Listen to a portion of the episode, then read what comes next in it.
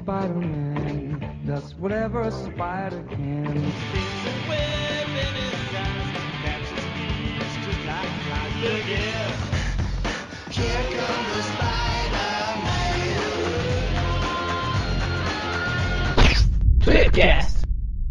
Bem-vindos a mais um Tweepcast. Estamos aqui naquela presença daquele que não traiu Peter com o Norman, o Miller. É, agora ficou meio chato porque eu pensei numa frase relacionada a isso agora para apresentar o moço. Problema não, pode dizer de novo, porque são dois filhos. Aí vai ficar repetitivo, né? É, é, é, eu vou dizer o que eu ia dizer mesmo. Ah, e, e estamos aqui também com aquele que sonhou que teve gêmeos com Gwen Stacy, o Paulo. E também estamos com aquele. Peraí, não sei se é o João Pedro ou se é um clone demoníaco dele. Estou na dúvida ainda. Qualquer uma das opções é horrível. Juntos, graças à presença daquele que juntou a gente pra lutar no Central Park, o Gustavo. Sim, beleza. E hoje estamos aqui para falar da muito elogiada, menos no Tweep View, fase do Nick Spencer no Homem-Aranha, né? Foram que uns três anos Nick Spencer? Foram 75 Pô, edições da fase principal e mais um monte de coisa que ele fez por fora. Porque ele que tava com pressa pra sair, então ele tá com um monte de já, já insights e é, ponto 1, ponto 2, ponto 3 e por aí vai. Somando é. deve dar quase 100 edições mesmo. Deve ser um inferno ser roteirista de algum dos carros-chefes da Marvel, mas enfim, né? Estamos aqui para falar da fase dele, analisar as histórias, o que aconteceu, o que não aconteceu, falar bem, falar mal e por aí vai.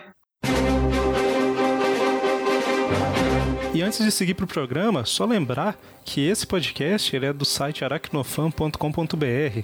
O Aracnofan tem três podcasts, sendo dois semanais. O primeiro é o Tape View Classic, lançado toda quarta-feira, onde a gente comenta cronologicamente todas as revistas do Homem-Aranha, seja a revista em que ele é o principal ou que ele participou e etc. Começamos lá nos anos 60 e estamos avançando aí. E na sexta-feira temos o Tweep View, que comenta revistas atuais do Homem-Aranha e às vezes outras coisinhas especiais, como episódios de desenhos animados, por exemplo. Mensalmente temos o Tweepcast, que sai na sexta-feira da última semana do mês. Essa semana não tem Tweep View Classic nem Tweep View, tem apenas o Tweepcast, que é um podcast naquele formato mais usual que todo mundo está acostumado, né? De que é, junta uma galera para falar sobre algum assunto. Além disso, temos as nossas redes sociais, nos siga em todas as redes sociais, que a gente está sempre atualizando e está interagindo com o pessoal. Temos o Aracnofan no Facebook, Twitter, Instagram, YouTube, grupo do Facebook. Em todos os lugares a gente está como Aracnofan, né? Barra Aracnofan ou arroba Aracnofan, você acha a gente em todo canto. E estando lá, você pode pedir pra gente o link do grupo do WhatsApp para participar com a gente por lá também. É, além disso, se você quiser apoiar o Aracnofan com algum valor financeiro, você pode fazer isso através de padrim.com.br barra aracnofan.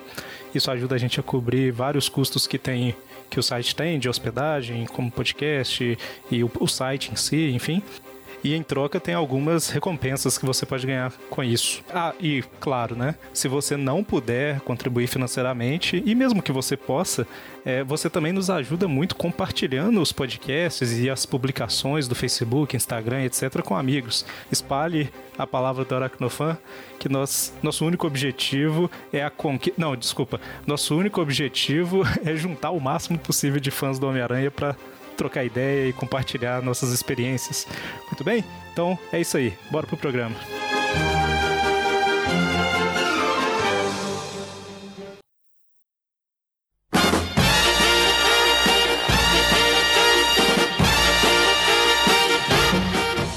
Antes da gente começar a falar propriamente da fase do Nick Spencer, acho que a gente podia dar uma situada, né, no, no que estava acontecendo no Homem-Aranha lá no finalzinho da fase do Dan Slott, né, para as pessoas saberem como foi que o Dan Slott deixou a casa lá pro Nick Spencer limpar de assumir.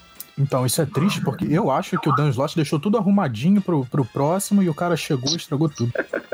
Eu meio que. Eu é já- contrário, mas. É, eu já acho que o Dan Slott tava cagando tudo. Ele pegou um aranha que com os trazinhos que tinham, assim, era visto como um herói adulto e respeitado pelos outros heróis. E junto com o Bendis transformou ele no pateta que é um adolescente, assim, é um cara de 30 e poucos anos com a mentalidade de um adolescente de 15 que, sei lá, é um adolescente de 15 dos anos 90, que é do Jackass. Só faz É. piada fora de hora e ninguém suporta. Transformou o senhor responsabilidade no senhor irresponsabilidade, basicamente. Sim, sem falar nas outras coisas que ele fazia. Porque assim, o Slot, a verdade é que ele. Eu tudo bem que essa aqui é sobre Spencer, mas só pra falar. O Slot tinha histórias que ele que realmente queria contar, como por exemplo o Aranha Verso. Bem, seja rum, é, gostem ou não, ele realmente tava com vontade de contar aquela história. Ou Aranha Superior, que realmente queria contar aquela história. O problema é que as histórias que ele quer contar, elas são a, sei lá, a cada 20, 30 edições. Aí nesse meio, ele fica enrolando e girando a história em ponto falso, com histórias uma mais in- insuportável que a outra, que aí isso que também frustrava muito. Porque, por exemplo, podia ter colocado qualquer outro roteirista pra pegar todas aquelas é, é, 20, 30 edições entre Confins do Inferno, a Confins da Terra, a começar o Aranha Superior, que dava na mesma. Pois é. Fora que Basicamente, basicamente é, o Dan Slott tinha boas ideias, mas não sabia executar, não é? Exato. E ele ficava rodando em falso e depois, pra piorar tudo, ficou descarado que ele tava enrolando pra ser o recordista de edições do Aranha. Que quando o Bendy saiu, ele falou: "Ah, se eu soubesse, eu tinha ficado um tempinho a mais". Pois é. E Aí, o, o- Tanto que a gente nota assim que Dan Slott ele escreve bem quando são histórias curtas, né? Aquelas minisséries, aquelas coisas assim, ele escreve bem. Mas nessa fase dele escrevendo aí as, as mensais, ele, ele teve que enrolar e acabou escrevendo mal, né? É, e até que ele deixou basicamente as coisas um tanto arrumadas, né? Tipo, ele criou um, lá um duende macabro e ele mesmo fez questão de dar cabo do mesmo, né? Mas tirando É, isso, ele não deixou nada em aberto, né? Ele não deixou É. nada em aberto, ele fechou tudinho que ele tinha aberto. Hã? Ele Tipo, literalmente apertou o botão de reset de tudo que ele fez. Aham. Mas, tipo, ele deixou algumas coisas, tipo, o Peter e a Mary Jane não estavam nem perto de voltar quando ele de- terminou a última edição. E ele também deixou, por exemplo, o Norman naquela situação lá de que dele achando que. O Norman achando que é o Cletus Cassidy, naquela loucura dele. E deixou o Octopus só na, na- naquela fase superior dele, mas outro roteirista já deu conta daquilo antes do Nick Spencer assumir. Assim, eu sei que vai ser uma briga nisso, mas a impressão que me dá é que quando o Spencer chegou, o edito, assim, quando o Nick Spencer chegou, o editorial pegou um esfregão e um balde e disse: Você vai ser o faxineiro, você vai limpar tudo que não tá fazendo sentido nesse personagem, ou que não seja. O que não, não, não esteja direito. Aí foi fazendo um checklist. É, Gata Negra, vilã, não gostaram. É, Peca- Pecados Pretéritos, odiaram. Harry ressuscitado, flopou.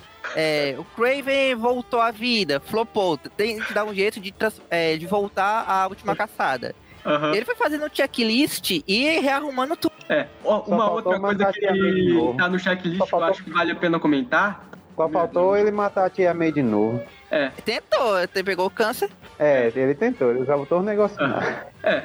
Não, ela, ela pegou o título, o câncer, na verdade, do título do Tom Taylor. Mas assim, outra coisa lá que faltou no checklist comentar, que eu acho que é importante, é Peter Parker conseguiu um doutorado sem nem precisar estudar. Vamos dar um jeito nesse preguiçoso. Isso Eu não acho- fez sentido é na fase do, do slot. Porque quando a gente para e, assim, tipo, o Dr. Octopus sempre falando que era o cara superior, super gênio, e na hora de conseguir fazer uma tese, a única ideia que ele tem é plagiar a si mesmo. Sendo que, segundo o próprio canon da Marvel, ele deveria ter feito aquele doutorado dele há uns 30 anos. Qualquer pessoa que chegasse com uma, uma tese plagiando algo de 30 anos atrás, não chegaria nem. Os caras na segunda página, cara, isso aqui é tão defasado que não serve nem como referência teórico mais. Aham. Não, pra, pra tentar. Eu vou ser o advogado diabo aqui. O Don Slott ele chegou a abordar isso no próprio título dele lá, que tinha um professor lá que tava pegando no pé dele porque percebeu que ele tava se plagiando. E aí, mas aí depois, se eu não me engano, o Homem-Aranha salvou a vida dele. Aí o cara, em troca, decidiu ficar quietinho. Não, foi pior ainda. Eu lembro. O Octopus, ele criou uma imagem holográfica dele como Otto Octavius. Aí ele foi conversar com o cara e disse que na verdade. E pro cara Porque o cara, ele se achava o único amigo do, Octo do Octavius, de verdade. Ele pensava que os dois eram amigos. Aí o cara chegou, meu irmão, tenho que te contar um segredo. Na verdade, eu plagiei o Peter. Não copie ele, por favor. Eu plagiei o cara que, na época, antes mesmo dele ter nascido. tipo, foi 30 anos atrás, como vocês comentaram. O Peter não era nem nascido, embora ele já esteja virando Pois 30, é, mas né? não queria admitir. Mas é mas aquele negócio, será enfim. que, tipo, eu, é que eu não lembro bem, mas talvez não tenha sido algo da época da faculdade do Octavius, do Octavius não, mas algo que ele fez já depois de adulto, não quando o Peter era adolescente. Não, o problema, tipo. o que, o que lasca é isso. Ele falou com todas as letras, plagiou a tese do Octavius. Pois é, isso daí não tinha como se se- segurar, essa desculpa não tinha como se sustentar por muito tempo. Pois é, mas o. E Vai ver, o Octavius ficou fazendo. Vai ver, o Octavius ficou fazendo várias faculdades, né? Aí depois de velho continuou fazendo faculdades.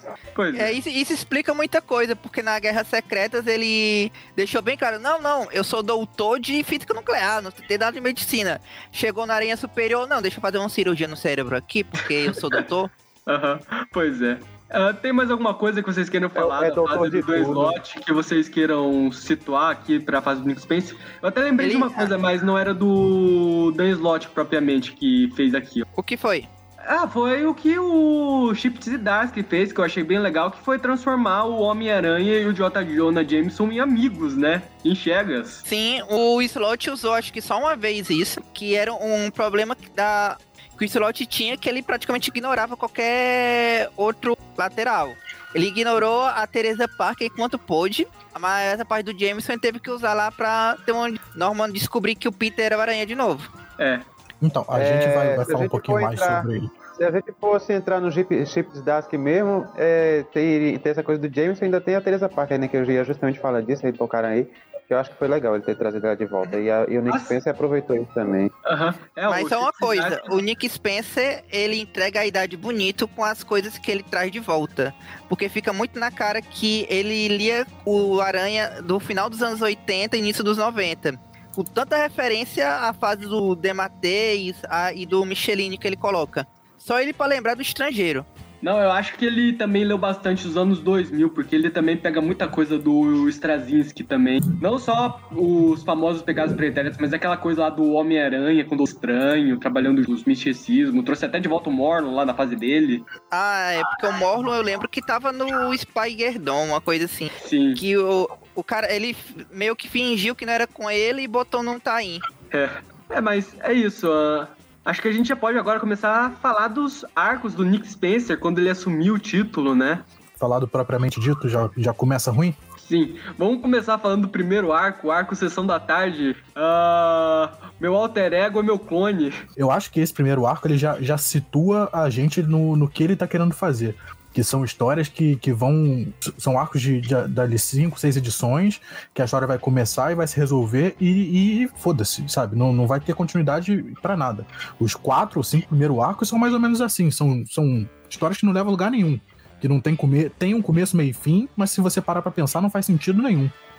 Tipo, esse é primeiro arco. Basicamente, essa, basicamente, essa primeira fase dele foi tipo aquelas séries de TV que cada episódio era uma história, né? Que começava e terminava naquele mesmo episódio. Mas a temporada em si tinha aquele arco de fundo, né? Que dava umas pistas a cada episódio, né?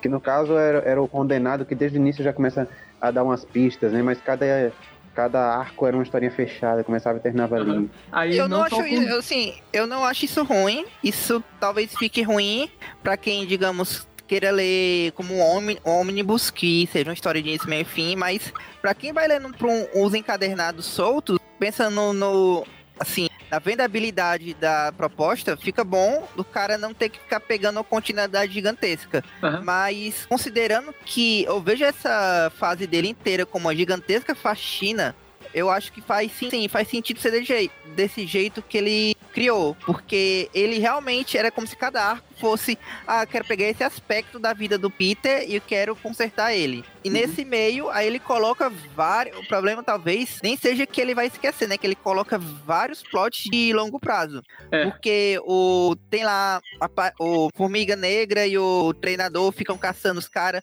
por um bom tempão. O clone do Legend Leads aparece é, na edição 10 e pra voltar é, o original só 40, 50 edições depois. É. Uma coisa que eu então, lembro. Aham, uma coisa que eu lembro que a gente até comentou, que eu comentei na época é que, tipo, ele começou lá um arco do Jameson, aquele de Natal, lá com os esmagaranhas, o Homem Zarrão, e, tipo, é, o arco acabou lá num, num gancho. Aí o Nick Spencer, eu contei, ele só voltou a tocar nesse gancho exatos um ano depois dele ter feito essa história. Tipo, ficou a história do Jameson lá em suspenso um ano sem um pio. É, isso também faz muito lembrar essas séries episódicas, né? Porque justamente é, essas séries de TV, assim, que cada episódio é uma história, às vezes demora. Eles colocam uma pista em uma temporada e vem resolver na outra temporada, né? É, era muito comum isso. É, é essa fase no Spencer tem muito esse estilo de, de série de TV dos anos 90, que era essas séries, é, cada episódio uma história. Teve muito esse estilo anos 90 de seriado de TV. E também lembra até- de anos os- 90. Não, pode continuar. Assim, de certa forma, eu acho até. Talvez vocês possam discordar, mas lembram, não tô dizendo que é, mas lembra um pouco a. É quase como se fosse uma versão pros anos é, 20, por assim dizer, do que foi o Michelin dos anos 90, porque não são aquelas. A maior parte das histórias não são aquelas histórias, vamos revolucionar tudo, era muito. Tem muitos arcos da sessão da tarde, tem, assim, se você for lembrar, tipo, também era desse jeito. Ah, você tem um plot do Venom. Aí o Venom era. O Ed Brock era preso, levava dois anos pro cara voltar. Pra ele não ser muito. é, ser muito. Esqueci a palavra. Super exposto. Ele até tinha alguns plots. que, é, eu tava relendo a fase Micheline. Aí ele começa o plot do Harry Osborn no inferno. Aí vai continuar no- dele tendo. é, guardando as coisas é, é, no segredo. Aí ele esquece esse plot, aí o Conway vai pegar esse plot uns dois anos depois pra é, dar um fim nele. Aí o Deon Mateis e usa de verdade. Rapidinho, rapidinho aqui, outra coisa que eu queria dizer também é que, tipo, eu falei desse estilo anos 90, mas eu, assim, estilo série de TV dos anos 90, mas eu gosto desse estilo, sabe? E eu acho que combinou com, com Homem-Aranha. Eu acho que deu muito certo com o estilo do Homem-Aranha. É um estilo que eu gosto. É, aí falando em série dos anos 90, muito dos plots que ele apresenta lembram mesmo coisa de séries dos anos 90.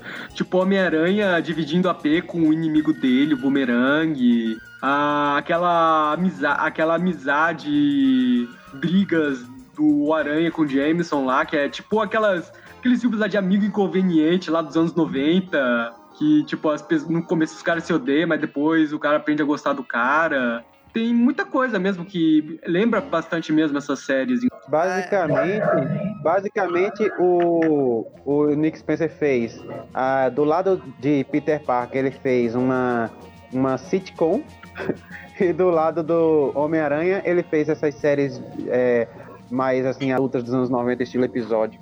Aham.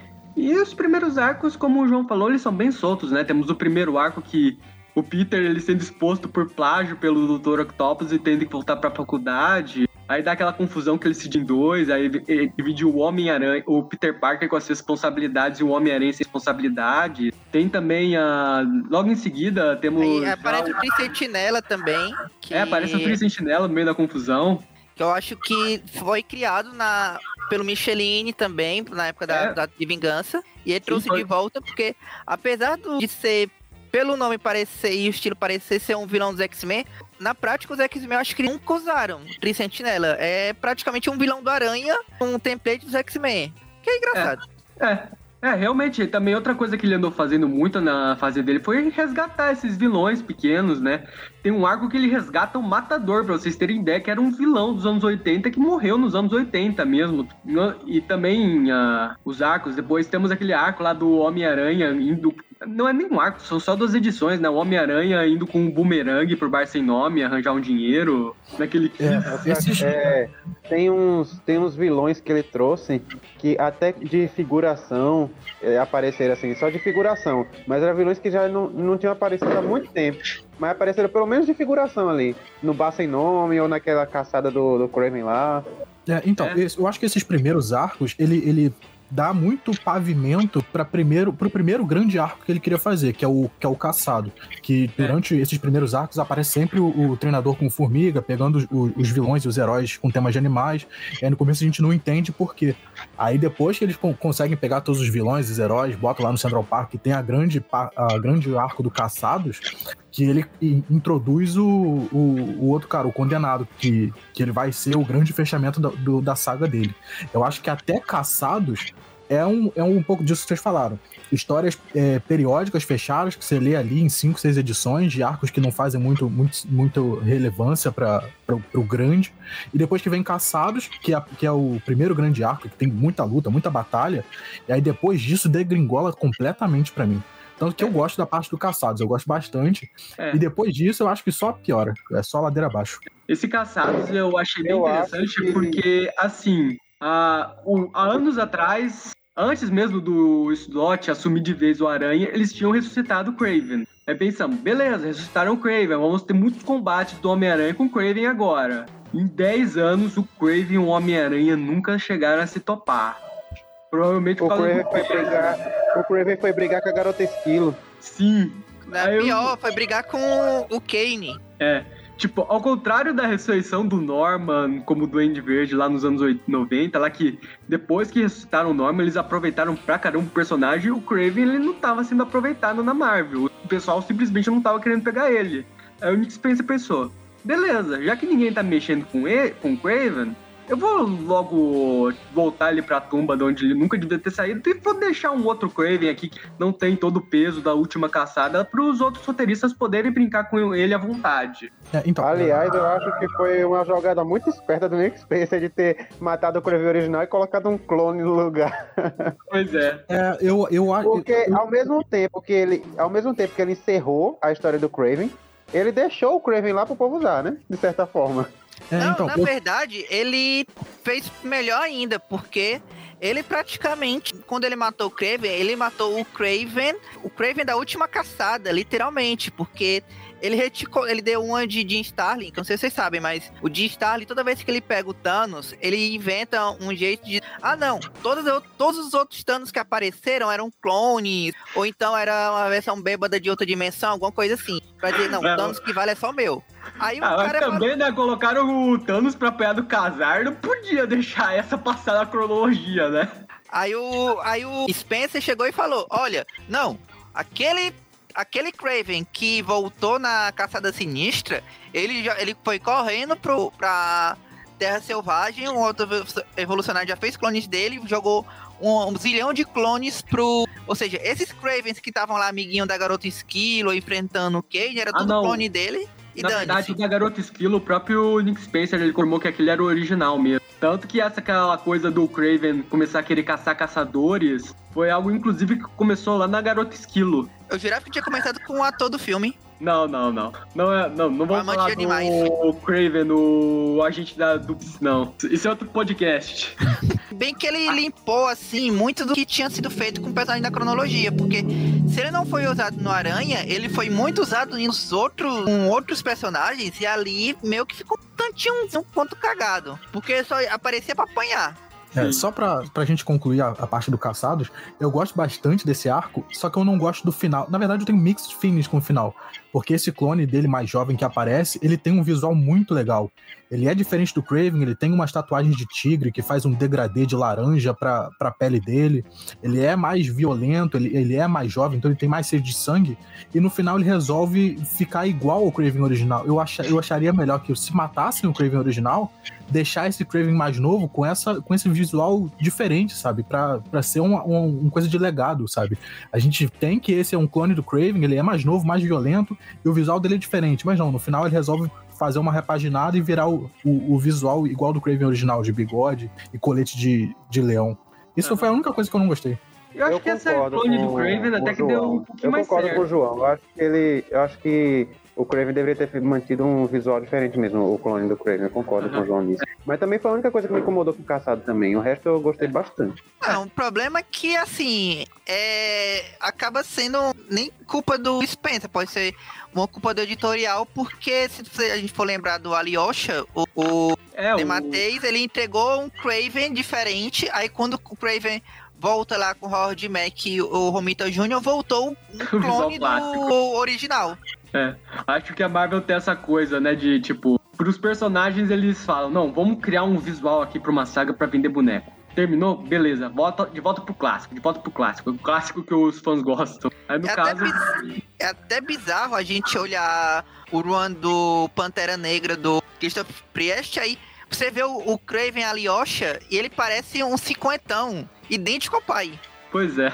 Ah, e eu acho que esse Craven, o clone, eu acho que ele deu um pouquinho mais certo com relação aos roteiristas, porque depois que o Nick Spencer saiu, eles chegaram a reaproveitar ele contra o Aranha lá na Beyond, que já deve estar saindo no Brasil. Se não me engano, essa edição já deve estar saindo no Brasil também, esse confronto do Homem-Aranha com o Craven. Depois da, do caçado, Nick Spencer. É, o Craven Clone aparece ainda, ainda na fase do Nick Spencer, é, lá na, no sexteto, né?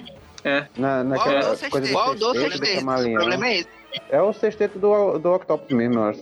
Ah, é, ele aparece no Ah, é? sexteto do Octopus também. Mas aí também já o próprio Nick Spencer lá reaproveitando o personagem. Nossa, esse, esse final que tem cinco, seis sextetos diferentes é tudo uma merda.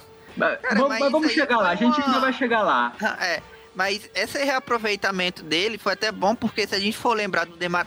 pró- o próprio Demateis, quando ele fez o Alyosha, ele criou pra não usar mais. E depois, quando trouxeram ele na Caçada Sinistra, também criaram pra não usar. Então, pelo menos o cara deu um propósito. É.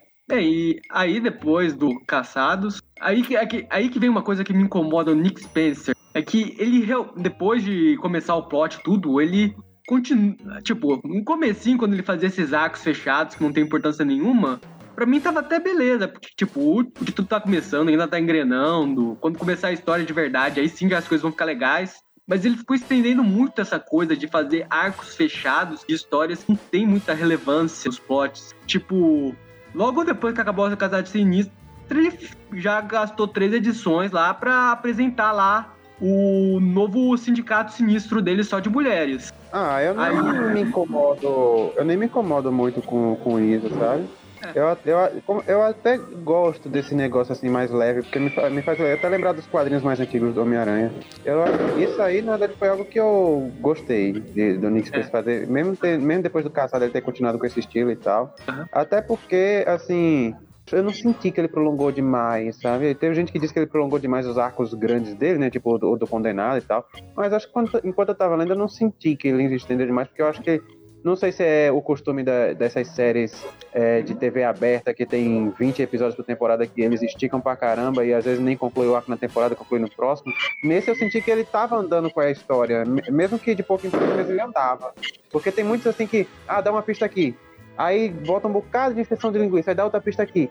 O Nick Spencer eu senti que, eh, mesmo ele fazendo essas, eh, entre aspas, encheções de linguiça, essas histórias simples, mas ele, ele colocava ainda uma pista ou outra aqui que avançava nem que fosse um passinho no, no enredo maior dele, entendeu?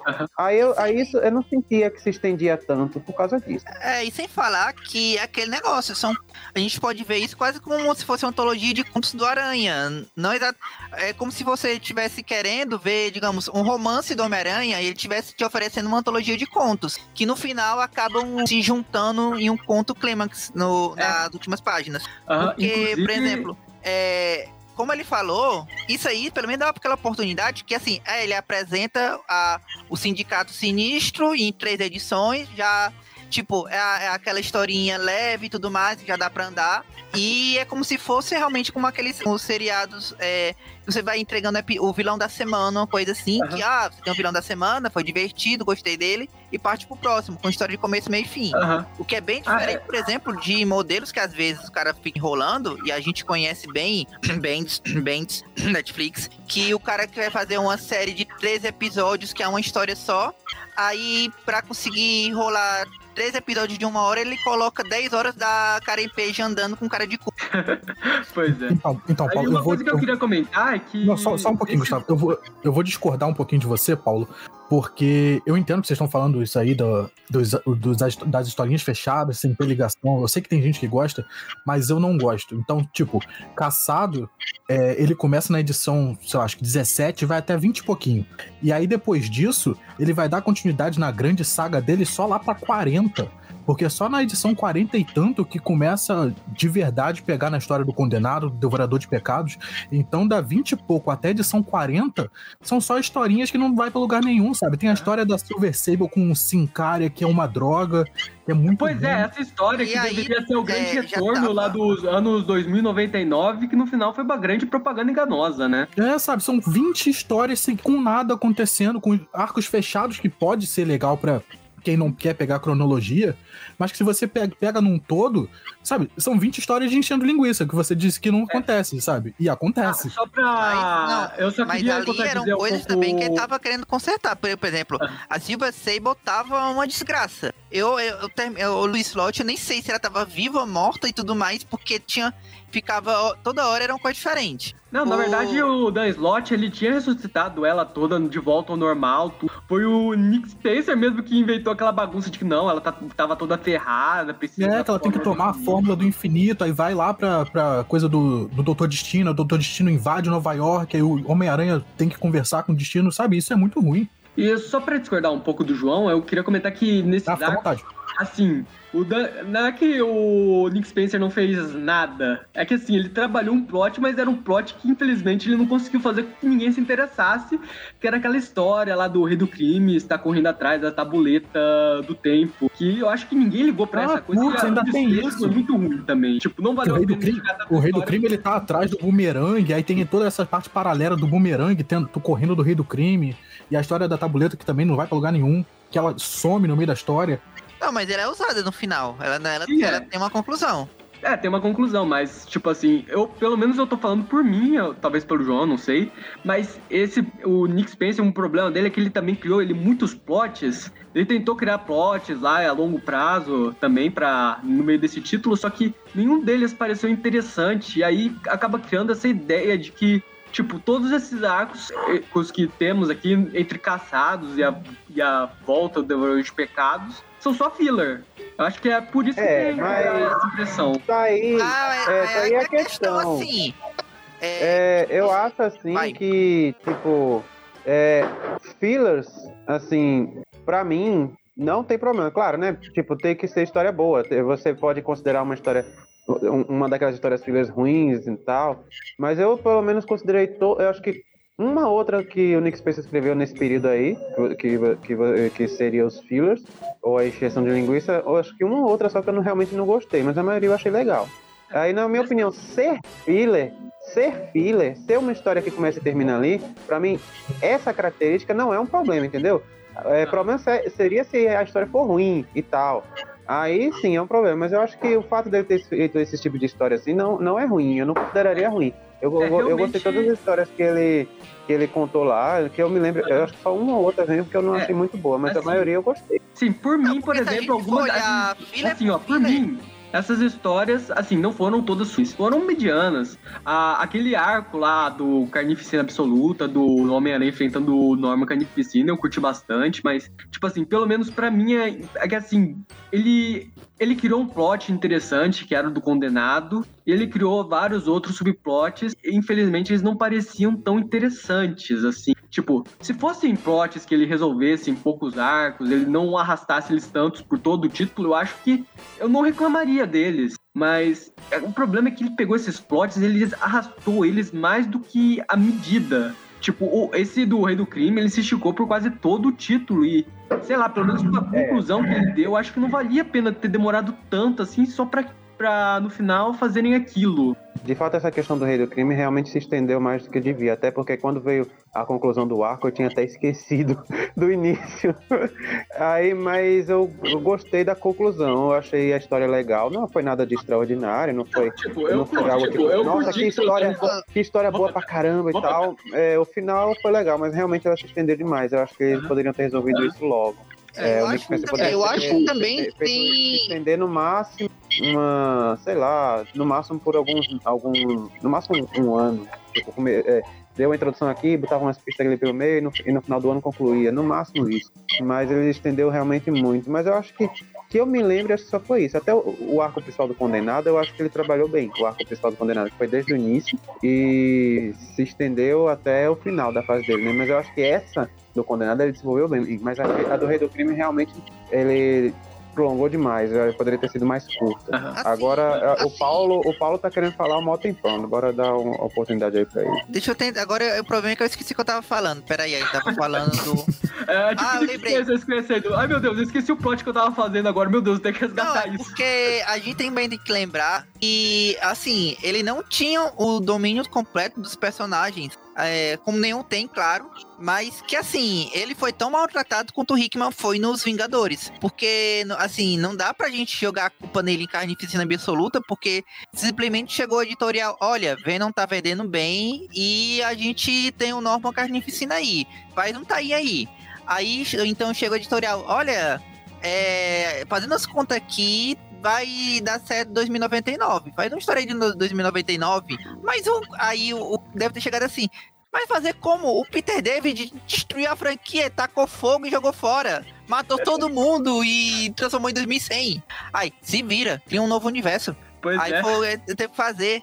Aí depois ainda teve o. o- é, nesse meio tempo, aí o, a história dele tinham dois personagens que não estavam nas mãos dele. Que era primeiro era o rei do crime, que ele tinha que, ele tinha que, que dançar conforme a música que o Demolidor estivesse dançando lá. Porque o, o rei do crime era o, o prefeito de Nova York naquela época, não podia ser assim, usado de toda qualquer maneira.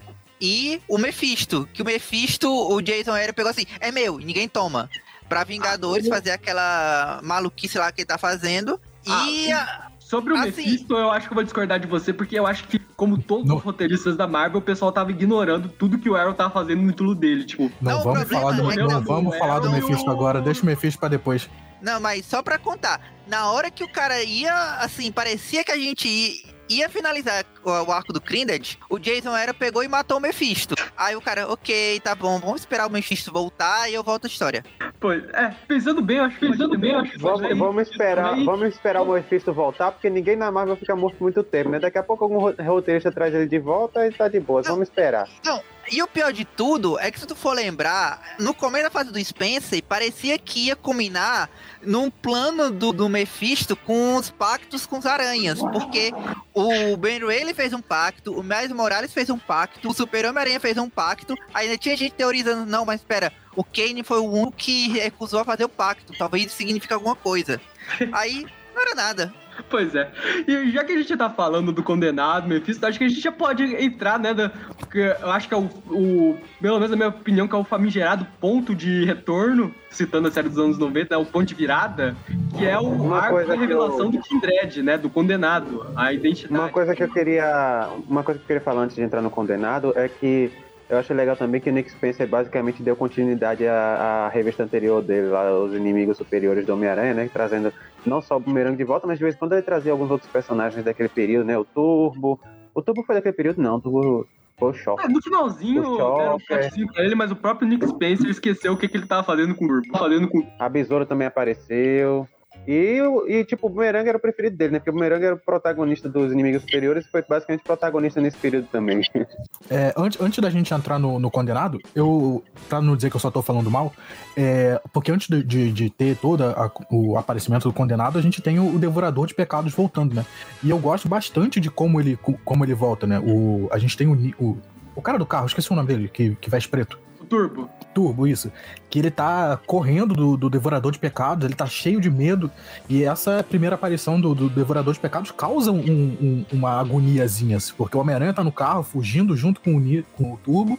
E depois o, o, o Devorador de Pecados mata o cara. E a gente vê que, que ele não morre. Ele, ele, na verdade, ele morre, mas ele volta, e volta assim os pecados. O Devorador de Pecados tá absorvendo os poderes e pecados de, de vários vilões. Cara, Essa eu- parte eu achei bem legal, eu achei bem interessante essa parte sim. Eu, eu vou discordar de você porque eu achei que foi horrível. Tipo, o Devorador de É, Pecados, eu, eu curto vou- bastante o arco dele do Peter Eu- David. Eu acho que encerraram bem ele nos anos 80, quando mataram ele. Então, quando o Nick Spencer falou, não, eu vou ressuscitar o Devorador de Pecados, agora eu vou encher ele de poder, eu vou transformar ele no cara fodão, eu pensei, meu Deus, deixa o coitado morrer. Ele teve até uma redenção antes de morrer, um momento lá que ele, poder, ele se redimiu do de ruim que ele fez. Deixa o cara descansar em paz. O até jogar ele no naquela, inferno. O que ele não fez não foi redenção, não. Ele fez foi por policial. É tipo, não, é, é o. Assim, o Devorador de Pecados, pra quem não sabe, até o Nick Spencer assumir, Ele era lá o Stan Carter e ele tinha uma personalidade maligna lá, que era o Devorador de Pecados, que era que matava as pessoas. Aí Não no final teríamos lá o Stan era- Carter se redimindo lá, fazendo o Devorador de Pecados morrer de uma vez lá, fingindo lá que ia atirar numa criança só para os policiais matarem ele. Eu, pelo menos pra mim, vamos- eu acho que vamos foi uma redenção do personagem. Va- vamos, vamos colocar aqui em termos que não é como se fossem duas entidades, de- entidades diferentes. E no máximo ele tinha um tipo de personalidade múltipla.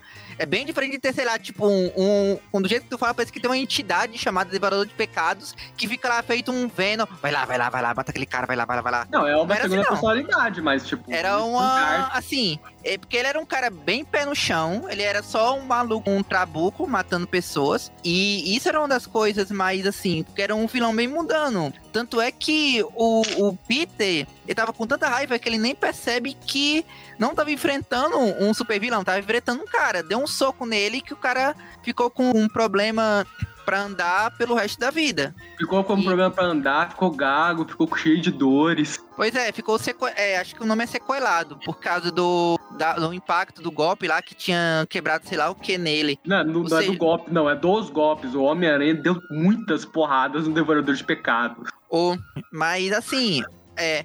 E era uma história que, assim, por mais, também mostra que o I era a coisa que ele gostava de ler, porque é, é o final dos 80 e início dos 90, mas eu não acho, eu, não gostei dessa parte de terem voltado com ele, até porque podia ser qualquer vilão genérico, podia ser, digamos, Devorador de Pecados 3, porque na, na- no Venom dos anos 90 criaram um Devorador de Pecados que era um vilão genérico dos anos 90. Era um ex-militar maluco e queria matar todo mundo. Não, podiam ter Ai. trazido o Devorador de Pecados 4, que já era uma entidade demoníaca também. Que esse Pois apareceu é. lá naquele eixo lá do, car do Carnificina. Podia ter feito uma coisa assim e deixasse, deixasse esse Stan Carter lá na dele, porque ele tinha sido é, resolvido, tipo, acabou aqui e pronto, não precisa mexer mais. Se ele conseguiu dar, digamos, um- voltar a manter o finalzinho pro Craven, pro Harry Osborn, pro Devorador de Pecados foi o contrário, ele trouxe pra cagar. Pois é. Pois é, o Devorador de Pecados do, do Nick Spencer, eu penso o seguinte, tipo, quando, trouxe, quando ele trouxe ele de volta, eu sempre pensei assim, eu acho que isso vai ser provisório. Eu acho que o, o, o Devorador de Pecados vai voltar, mas depois vai morrer de novo. Ele não vai ficar circulando por aí. Aí no começo é, do- de- dessa história do Devorador de Pecados, eu até achei legal. Só que a ideia de ele ter poderes e de tirar os pecados das pessoas, eu- é, eu não gostei. Eu não gostei. Eu pensei assim, tá transformando o Devorador de Pecados num ser super poderoso aí e tal. Não tô gostando, não. Porque o Devorador de Pecados, pra mim, sempre foi aquela parte mais pé do chão do, do, do Homem-Aranha, entendeu? É, porque o Homem-Aranha tem o seu lado. do menos é mais, né? É, ele, ele- porque ele é naquela parte do Homem-Aranha mais assim, pé no chão, aquela parte mais assim, o, o urbano, mais próximo do realismo, não diria realista, mas mais próximo do realismo, porque o Homem-Aranha tem os dois lados, né? Tem o lado mais de, de vilões assim, mais realistas, mais humanos, mais assim, comuns em relação a, a habilidades, e tem os super poderosos e tal. Aí o Homem-Aranha tem esses dois lados. O Stan Carter era do lado assim, mais urbano tão, e tal, estilo assim, é, Marvel Netflix, sabe? Tipo isso. Aí. Aí eles transformaram, jogaram o Devorador de Pecados dessa área e botaram na outra área de super poderosos, o cara que ressuscita, que tem poderes de, de tornar as Ah, pessoas ganha os poderes do é, fanático, parrudão. Pois é. Ele ganha um elmo de carne do Planático, né? E assim, Eu a acho única coisa que- pra que ele serviu É, era é, é pra- uma das poucas, é uma das poucas coisas que eu não gosto da, da fase do, do Nick Spencer, essa do Devorador de Pecados. A única coisa pra que ele serviu foi literalmente pra transformar o, o Norman Osborn na, na pessoa mais sem pecados do troca, é, trocadilho infame. Santificou o Norman, né? É. Transformou o Norman quase no tio Ben dos Osborn. E tinha um bilhão de maneiras de fazer isso. O Norman podia simplesmente, sei lá, tipo, tá andando no meio da rua, tropeça, bate a cabeça. Olha, eu esqueci de tudo. Ou então Pois dizer é. que o simbionte fez, é, zoou a cabeça dele quando saiu. Não precisava ter trazido o cara. Pois é, né? E não, já, e não já tinha feito algo do tipo assim, tipo Dan Slott, eu acho, não foi? Não tinha tirado o soro de duende dele, de curado o É. Norman e tal. Eles podiam, sei lá, usar, tentar reaproveitar isso de algum jeito dentro da história, pra Pois tentar é, deixar o Norman mais, mais santo e tal. Mas eles botaram esse negócio de devorador de pecados aí, ficou muito nada. É, É, eu não acho ruim, tá? Eu, eu, eu acho legal. Achei legal essa parte do Devorador de Pecados. Inclusive, até a, o- a grande revelação do condenado, tem uma hora que, que os pecados saem do corpo dele e vão pros guerreiros da teia, que o Homem-Aranha, que, que já é o condenado, que o Homem-Aranha ainda tá achando que é o Devorador de Pecados. Aí ele fala: Não, eu sou o vilãozão eu sou o condenado. O Devorador de Pecados era só um peão na minha mão. Aham. Podemos agora, acho que Agora- no- nesse agora- famigerado arco, né? Os restos Agora o. Agora o, o, o Devorador de Pecados, eu acho que mesmo não gostando assim da ideia de, dessa, de toda essa transformação do Devorador, de- Devorador de Pecados, mas eu acho que a história em si foi até é, bem escrita, sabe? Eu só acho que, tipo, como já foi comentado aí, podia ser outro personagem, ao invés É, de ser o Devorador de Realmente, Pecados. o Nick Spencer ele apresentou uma coisa que até então era inédita. Em tantos anos, eu, sinceramente, quando eu vi, eu pensei, cara, eles nunca fizeram isso mesmo, que foi colocar o Homem-Aranha e o Duende Verde fazendo um team-up deles, né? A Buziek fez isso nos contos. É, nos contos. É... Como é que é o Untold Tales do Aranha? Ah, dos Untold Tales. Eu não me lembro, É. assim, de um. da- do Untold Tales, de uma história tipo o Duende Verde e o Homem-Aranha. Não, agora vamos nos unir pra enfrentar um inimigo comum. É porque eles, tavam- eles iam se enfrentar, só que aí o cara, pre- o cara prendeu eles num laboratório. E eles têm que fazer um team up pra poder escapar com vida. Ah, é, eu lembrei essa história, mas é tipo, é um team-up, tipo, eles, eles fugindo juntos, mas ao mesmo tempo lá trocando uns sopapos juntos também. Mas, tipo, essa dessa aí não, essa daí foi. Quase faltou aquele meme lá dos dois caras apertando a mão lá. Lá do Homem-Aranha e do Duende Verde apertando. Agora vamos nos unir e vamos acabar com o Devorador de Pecados. Tipo, uma coisa assim, de um arco tratando disso, isso realmente pra mim foi inédito. Então, puxa aí, Gustavo, você que tá querendo falar do condenado, da real, da real identidade dele. Pois é, eu não sei quanto a vocês, mas quando o revelaram que o condenado era o Harry Osborn, eu fiquei bem decepcionado, porque pra mim, das escolhas que o Nick Spencer ele tinha pra identidade do condenado, ele pegou a mais sem graça. Eu tava, eu vou ser honesto, eu tava torcendo pro condenado ser a Gwen Stacy. Mas já tinha uma teoria que eram dois condenados por causa da diferença da roupa. É, tipo, não, eu, tipo assim, a, tipo, o condenado, na verdade, ser o Harry Osborn, eu tô falando. A gente ainda não vai Aham. chegar na verdadeira, verdadeira identidade do condenado, não. Eu sei, Deixa- desde, desde aquela época já, porque o condenado que fala com o Norma é diferente do condenado que fala com, com a. que ficava lá stalkeando a Mary Jane. Mas assim, pelo menos não foi a Carly Cooper, porque se fosse na época do Joey Quesada, ia ser ela. Cara, eu tava Deixa- torcendo também pra ser a Carly Cooper, mas tipo assim, na verdade a Carly Cooper ela sempre foi um disfarce do condenado. Eu tava muito empolgadão com essa ideia, porque eu, tipo assim, quando a Carly ela voltou naquele arco da Gata Negra, do nada eu pensei, eu vendo lá essa história, eu pensei, cara, esse encontro aí, ele é- foi muito forçado. Será que não foi algo premeditado? Será que a Carly ela não tá planejando alguma coisa por trás dos panos? Será que não é ela a grande vilã? Tipo, eu fiquei É. meio muito teorizando essas horas. Eu acho que o, algo que decepcionou um pouco os fãs na hora que revelaram que o condenado era o Harry Osborn é que, tipo, a, o pessoal tava criando muitas teorias, tipo Lost, e aí a resolução que eles deram acabou sendo não atendendo às expectativas. Não, acho que É. não, o problema E foi que o também- Bag desenhou o Norma. E assim, o pessoal, cara, mas esse era pra ser o Harry. Por que, que o Harry, de repente, a cara ficou tão inchada?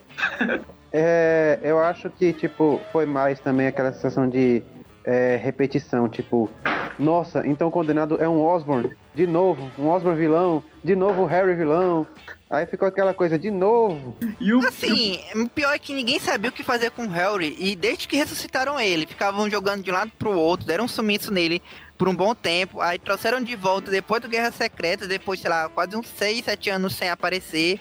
Tentaram fazer ele ser um herói e enfrentar lá o Gabriel Stace. E assim, tipo, o Norman foi o grande vilão da Marvel durante um, dois, três anos e o Harry nesse tempo só teve um arco rapidinho e vamos fingir que nem ele nem é, vamos fingir que ele nem existe nos Vingadores Sombrios e tudo mais. Na prática, foi aquela ressurreição que todo mundo tá olhando assim.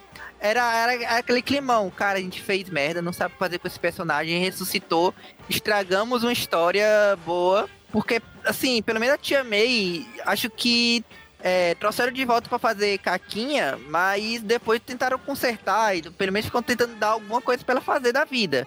E uma das coisas pós-ressurreição que acabou é, passando pro resto da, das mídias, que era elas trabalhar no Festa, por exemplo. Mas o Harry não fizeram nada com ele, nada. Eu acho É, que o- tinha gente que nem sabia se ele tava vivo. Não, não é que não sabia que ele tava vivo. é, O pessoal tava querendo fingir que ele não tinha ressuscitado. E eu vou defender o editorial da Marvel porque, assim, se dependesse do Straczynski, não só o Harry ia voltar, mas como a própria Gwen Stacy ia ressuscitar lá no parque. E nisso eles. Ah, foi o editorial que. Não, não, não, não. O Acre Eu acho já que foi o era demais. contrário. Não, pelo que eu lembro, foi o contrário. O, o Quesada falou, não, e volta com o Stacy também. O Queza- e o Straczynski, cara, tu já tá me obrig... já tá apontando arma pra minha cabeça pra escrever essa merda. Pelo menos só o, até o Harry. É, deixa eu aproveitar que o, que o Paulo falou rapidinho, né? Da, das cores do condenado. Porque quando eu tava lendo, eu percebi essa mudança de cores, né? Mas eu achava que era só o, o colorista que não tinha um padrão. Eu ficava pensando, caramba, eles não tem uma paleta de cores pra esse personagem, toda hora fica mudando. É roxo, é marrom, é branco. E aí no final, quando a gente tem essa revelação de que são, são duas pessoas diferentes, eu, caraca, isso eu achei legal também. Apesar de Cara, todo o resto ser uma droga. Eu vou te Aí eu, o João pra mim, ficou- eu acho que não Aí foi o isso, João não. ficou, Acho que... quando, teve a, quando teve a revelação, o João ficou tipo o Bender lá. Ah, agora eu entendi, agora eu saquei. É, eu fiquei Agora tá feliz de estar errado, de, de encaixado. não ser um erro, de ser de propósito a mudança das cores. Cara, eu acho que isso começou com um erro, mas aí o Spencer ele leu umas teorias lá. Não, o condenado pode ser dos. Ele leu, ele. Isso daqui pode dar uma boa. Deixa eu te fazer uma notinha aqui. Aí depois, quando ele teve a ideia da verdadeira, verdadeira identidade lá do condenado, aí ele, aprove... ele já aproveitou. Mas sei lá, isso é teoria minha também. Às vezes também foi tudo premeditado, nunca se sabe, né? O Nick Afinal, o Nick Spencer ele tá planejando essa. Quando ele assumiu o título, eu acho que ele planejou é, o título todo no início ao fim, a fase dele. Aí, aí chegou. Então, aí então chegou você tá querendo dizer. Então você tá querendo dizer que o Nick Spencer foi tipo George Lucas, né? Que tinha tudo planejado, mas na verdade ainda inventou umas coisas no meio do caminho, né? É. Porque sempre assim, cara. Luke e Leia, Luke e Leia irmãos não tava no plano, né? Foi meio pelo meio do caminho. Então os dois, os dois condenados, você acha que foi tipo, ah, bora botar aqui e encaixar na- no que eu já tinha planejado. É. Sei lá, Aí- nunca saberemos. Ou saberemos, Não, sei lá. às mas é, é sempre assim, cara. Eu acho que é melhor quando o cara consegue adaptar o seu plano a ser aquele ca- a- aquela situação do cara querer forçar uma a coisa e não saber terminar depois porque forçou a barra pro mistério ser aquele e no fim das contas não acabou acabou que não podia ser mais porque as coisas mudaram, tipo final do Your Mother, final do Lost ou até aquela saga do Batman do Silêncio, que era pro vilão final ser o Jason Todd e chegou na, última, na penúltima edição o editorial. Olha, Jason Todd ainda pode ressuscitar agora. Aí o cara teve que tirar da cartola mágica que era o Charada. Não, não, o silêncio não. Eu acho que essa foi premeditada. Porque, tipo, no silêncio o cara apresentou um, um personagem novo lá, super ligado ao Bruce Wayne naquele arco. E no final o silêncio era esse mesmo personagem que estreou naquele arco. não, o problema Thomas não. O problema é esse. O Loeb depois disse. Era pra esse cara ser um, um red herring. Era pra ele, o Jason Todd ia matar ele e tudo mais. Era pra ser o inocente do rolê.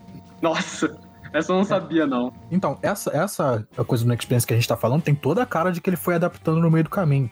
Porque tem a grande revelação de que o condenado é o Harry, aí tem a luta, e aí ele fica preso naquela caixa lá do, do Mancha. Ele fica um tempão preso naquela caixa, e aí depois tem toda a revelação dessa, do, da real, real identidade do condenado, que são dois, sabe? Tem um tempo até a revelação do Harry, e ele fica preso na caixa um tempão do, do Norman tentar conversar, é, tem um tempão, e aí ele Ah, sai da vocês- caixa e tem uma nova revelação. Aí Vocês querem falar desse tempo que o condenado esteve na caixa? É, se for uma coisa assim, tipo, aí ele foi remendando no caminho, ele foi bem competente, né? Ele encaixou tudo bem direitinho.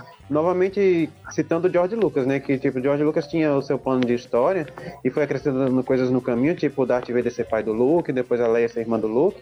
Mas isso é, foi algo que ele foi improvisando no meio do caminho, criou algumas situações estranhas, tipo aquelas, aquele beijo de Luke Leia e tal, mas no geral ficou algo muito bom dentro da história, né? Tipo, ah, o vilão do filme é seu pai, ah, aquela moça lá é sua irmã gêmea e tal. Ficou um negócio, tipo, trouxe mais profundidade à história.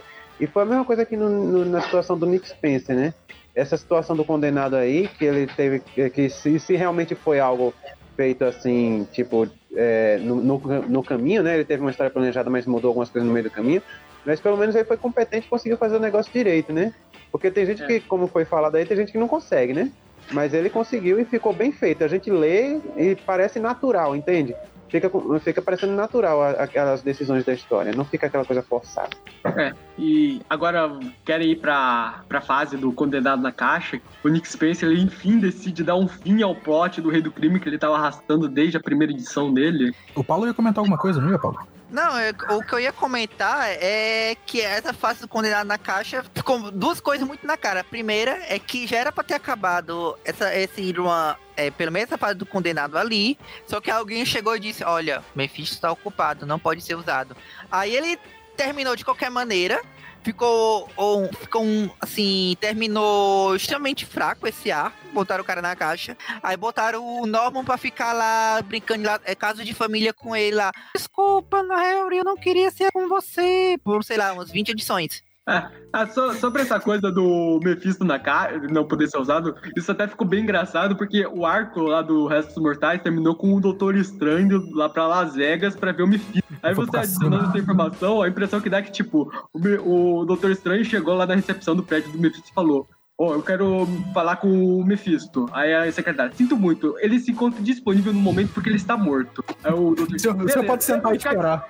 Beleza, eu vou sentar, eu vou esperar até que ele seja ressuscitado, que isso não deve demorar muito. Porque, tipo, o, do- o Doutor Estranho, ele acaba o arco indo lá encontrar o Mephisto e depois dessas 20 edições, a gente volta pra assistir o Marco e tá lá o Doutor Estranho em Las Vegas ainda. Tá lá, ficou lá tipo naquela sala de espera, escutando aquela música de elevador, Aham. olhando a de senha dele. A senha era 666. Tá no 1, né? E Sobre esse arco aí da, do, do, do da Caixa, eu acho que só valeu mesmo pra terminar o arco do Rei do Crime, que eu não fiquei muito satisfeito, porque no final aquilo só serviu pra ressuscitar o Rosa. Tipo, eu até gosto do Rosa como vilão, tudo. Até fiquei feliz que ela ressuscitou, mas, tipo, não precisava tantas e rolar tantas edições só pra ressuscitar o Rosa no final, né? Pro Zé West fazer cagada com ele essa semana. Pois é. Ah, no até É, onde eu pois é, como o- eu- o como eu Rosa uma falei- sua. Como eu falei mais cedo, né, eu, assim, nem lembrava mais do início do, desse arco do Rei do Crime da tabuleta aí, mas é, de tanto que se prolongou, né, que realmente não era pra ter prolongado tanto, mas eu gostei dessa história final, achei legal e tal. Nada muito extraordinário, né, e tal, ressuscitando mais um personagem É. e tal, mas eu, eu achei legal, eu achei a história divertida, me divertiu e tal. E sobre o Condenado na Caixa, não sei se é porque eu li as edições desse período assim todas de uma vez, mas não achei que se prolongou tanto e tal. Mas eu senti ainda que, tipo, às vezes ele- eh, o Nick Spencer interrompia a história principal que ele tava contando lá pra mostrar um pouquinho do condenado na caixa e era sempre o Norman se lastimando, se lamentando sobre o que fez. E isso aí realmente foi, tipo, de novo, Norman. Para de tanto chororô, Norman. Pois é. Ah, Cara, eu fico imaginando o do, a personalidade do Andy Verde olhando pra esse Norman. Não, eu fico imaginando o Harry lá, olhando lá, tipo, o Harry lá tranquilo na caixa, com os pensamentos. Aí de repente aparece o Norman, ele pensa, puta que pariu, agora vem esse filho da mãe aqui ficar de chorou comigo o dia todo. Eu imagino todo dia isso, mano, todo dia isso. Não, mas se a gente for parar pra ver, agora a gente finalmente entendeu que o Norman é o pai do Harry, porque o Harry já chorou pra caramba. Verdade. Agora temos os últimos arcos do Nick Spencer, né? Temos um arco que, sinceramente, é um arco que eu acho que ninguém pediu pro Spencer, ele enfiou na nossa goela, que foi aquele arco lá da conspiração do camaleão. Que foi só Ah, pra- isso daí, é, isso daí, cara, tem uma razão. Isso daí eu tenho certeza que foi porque foi mandante editorial. Olha, o, o melhor amigo do, do Homem-Aranha nos cinemas agora é o Nid Leeds. Como é que tá o Nid Leeds no- nos, nos quadrinhos? Ah, tá morto. Aí, ressuscitem ele. Aí, mas ele tá morto, não pode ressuscitar. Ressuscitem ele. Lá vai o Slot, refaz lá o clone, ressuscita o cara. Aí, de repente, aí, ué, mas o Leeds não parece com o cara do com o ator. Aí, é porque esse aí era o Gank, não é o Nid. Ah, pode matar. Aí mandaram o Spencer ir lá e matar o clone. Aí alguém olhou assim: olha, novo filme do Homem-Aranha. Ressuscita o Nid Leeds de novo. Pois é. Eu acho que, na verdade, eu acho que foi intromissão da editora, mas acho que foi outra coisa. Eles falaram assim: Ô, você sabe essa coisa do Homem-Aranha? Ele tem uma irmã e tá todo mundo amando? A gente não pode deixar isso nessa parar. parte eles desmistificam a Tereza, não é? Essa parte é toda muito ruim.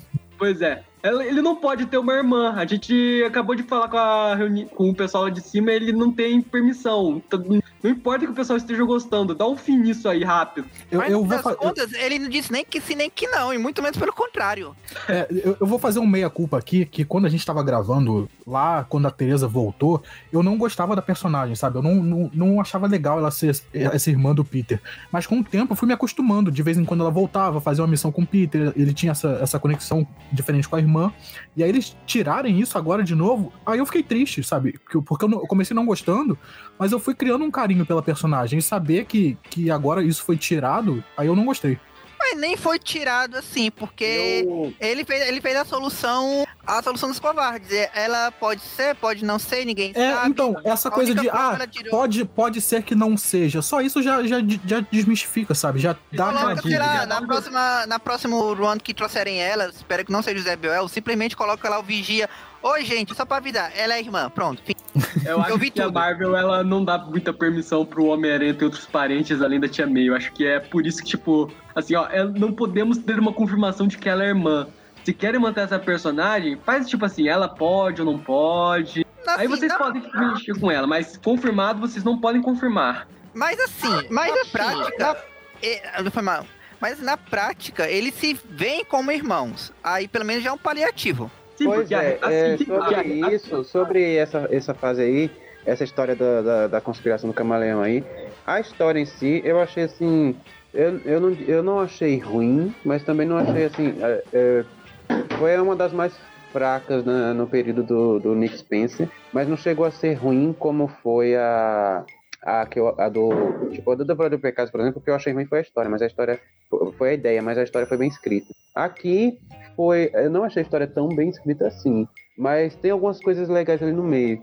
E essa questão da, da Teresa foi justamente uma das coisas que eu não tava gostando, né? Tipo, caramba, eles será que eles vão, vão desfazer o que, o que o Chip Zdarsky fez?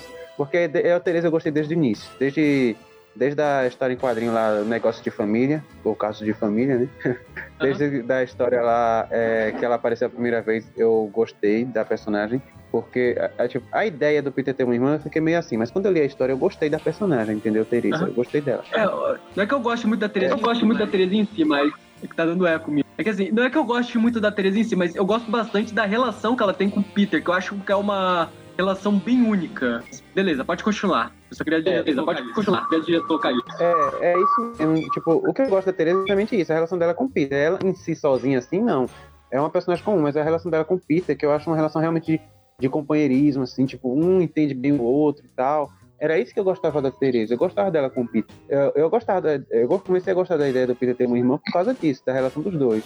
Aí, aí o Chip de Dask, quando eu trouxe ela de volta e, ter- e trouxe a confirmação de que ela é uma irmã do Peter, eu gostei bastante disso. Aí é, ela continuou aparecendo, o, o Nick Spencer trouxe ela de volta também. Aí eu gostei bastante. Aí vem essa história do camaleão e levantando a possibilidade de ela não ser irmã e tal, e, e nem saber disso e tal. Aí eu disse assim, poxa, que merda. Mas foi desenrolando a história, aí no final das contas deixou em aberto. Aí eu disse assim, é, tá bom. Eu gostava da confirmação, mas pelo menos ele deixou assim, pode ser, pode não ser, tá bom. Aí eu aceitei a história.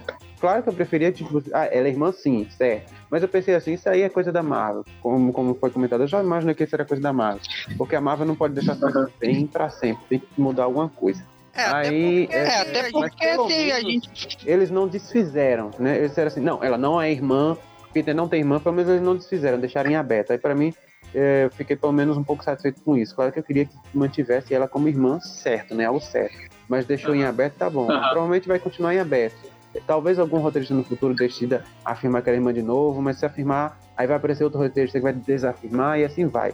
Mas contanto que mantenha o Peter e a Teresa numa- nessa relação de irmãos, pra mim tá de boa. A questão mesmo é que, assim, por exemplo, ela foi criada e ela, o Slot fez o possível para ignorar ela.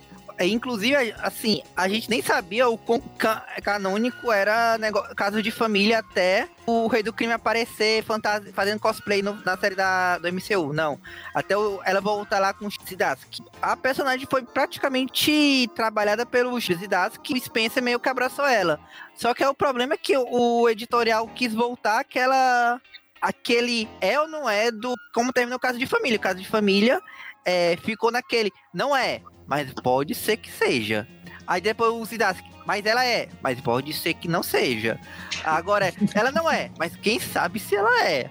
É porque negócio, no fim das contas, o que é importante é pelo menos que eles se veem como irmãos. E como vocês falaram, o que é importante é essa relação dele e tudo mais. Enquanto eles se veem, enquanto eles tiverem essa relação, eles serem aquele, aqueles irmãos que se veem de vez em quando, que tem essa relação, ia ser, ser legal. Se realmente é, aproveitassem, fizessem a Tia May, conhecer ela, que eu nem lembro se se ela já teve essa coragem, Já teve ou não, essa coragem ou não, É, do. É, isso que, ia, isso que eu ia falar também, que eu queria muito que a Teresa e a Tia May se encontrassem, uma conhecesse a outra, eu queria muito isso, mas ainda não aconteceu. Ah, não, Pois é. aconteceu durante o título. Tem uma edição só lá que tá, é a Teresa lá se relacionando com a Tia May, mas tipo, a Tia May não sabe que ela que a Teresa é irmã do Peter. Do Peter. É, mas tipo, E- eu queria que elas se e- relacionassem, tipo, é, ah, eu sou irmã do Peter, sou filha do Rich Mary, eu queria algo assim, sabe? Um negócio Que certo, é, aqui de- é, a Tia May. Cara, aquele negócio, a Tia May, ela já foi sequestrada pelo Duende Verde. Ela já quase casou com o Dr. Octopus. Ela já já tinha voltado os pais do Peter uma vez.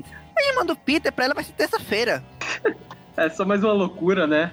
É, Vamos, vamos caminhando então pro, pro, pra grande revelação final da saga dos dois condenados. Pois é, vamos agora pra Sinister Wars, onde temos o sexteto de sexteto, né? Nossa, es- esquece isso aí, isso é muito ruim. Eles fizeram questão de ressuscitar o Devorador de que pecados de novo pra esse arco, eu fiquei possesso. E aí eles trazem de volta o Abutre como líder de um dos sextetos, porque o Abutre foi um personagem importante lá em Caçados, o sexteto do- dos animais. não, tem um sexteto do Sindicato do Crime, tem um sexteto do. do. É. Aquele sexteto da- dos inimigos superiores do Aranha. Tem um sexteto. Tem um sexteto do. Sexteto do. do estrangeiro. E se eu não me engano, parece Só que tem um quinteto. pra falar Se eu não me engano, que. tem um quinteto e um sep, septoeto, sei lá. É, mas também tinha um sexteto de cinco lá, que eram os, os sextetos os superiores. Mas pra dizer que não foi um desperdício total, uma coisa que eu curti, mas tipo assim, foi só algumas páginas, foi que trouxeram lá de volta pra valer o Morlun. E o Morlun já voltou ferrando lá a vida do Peter lá, que foi matando o bumerangue. na Ô, frente Gustavo, não, não me lembra isso não. Eu gosto tanto do Morlun ele apareceu em um quadrinho lá antes, antes pro Devorador de Pecados pegar o poder- os poderes do Morlun, e depois agora de novo só pra, pra sumir. Sabe, eu gosto muito do Morlun, eu acho que o Morlun devia ser usado só como tá, em mega sagas, como foi usado lá no, no Não, Aranha Gedon Eu no, no Aranha Verso. tipo, eu curti porque, tipo, eu também sou muito fã do Morlun, mas assim, não trouxeram só o Morlun, não. Agora vão trazer o Morlun, mas ele só vai ser um figurante. Pelo menos deram um papelzinho um pouco relevante pra ele na história. Não, não, vai, vamos dar esse gostinho lá. Vamos deixar ele matar alguém lá pra. Não, é, não só isso, ele é, juntou praticamente todos os vilões que apareceram no run inteiro e o cara mais perigoso era o Morlun. Pois é. A gente, isso Eu- a gente até comentou lá no vídeo desse arco de- que não precisava nem de tantos sextetos, era só trazer de volta o Morlun e o Fanático que já dava no mesmo. Eu também gostei de terem trazido o Morlun de volta. É que ele legal. queria trazer todo mundo mesmo da. da...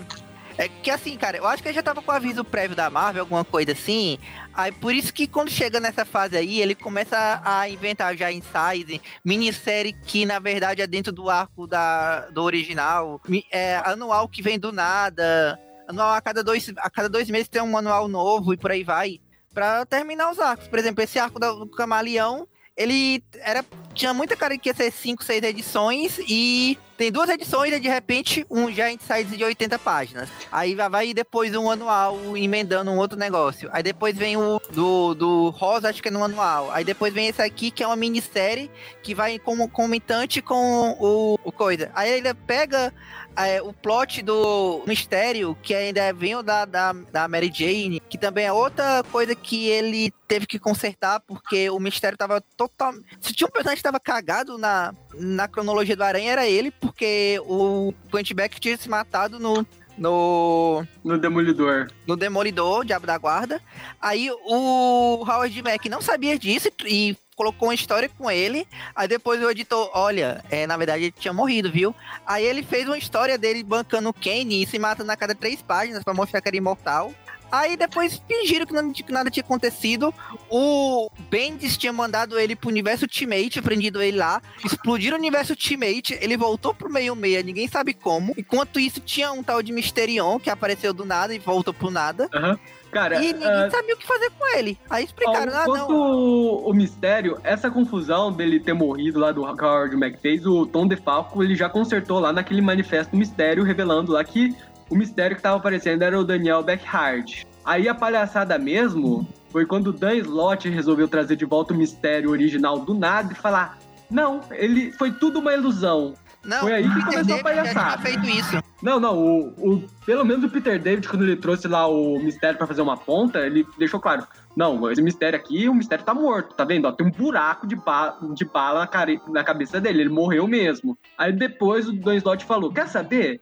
Ele tá vivo, ele nunca morreu, foi tudo ilusão, dane-se o que os outros fizeram. Não, Aí, e o pelo- pior de tudo é que nesse meio tempo ainda tem uma história da- do mistério que é, ou é, é, depois agora ficou dizendo que era o Quantiback, que era no Nat Grey que o cara fez, dominou o maior telepata do mundo pra tentar descobrir a identidade do Homem-Aranha, porque aparentemente ele sabia. Aí criou tipo uma WandaVision do Nat Grey, aí ficava tentando direto fazer o, o Nat dizer o nome do Homem-Aranha e o Nat não dizia.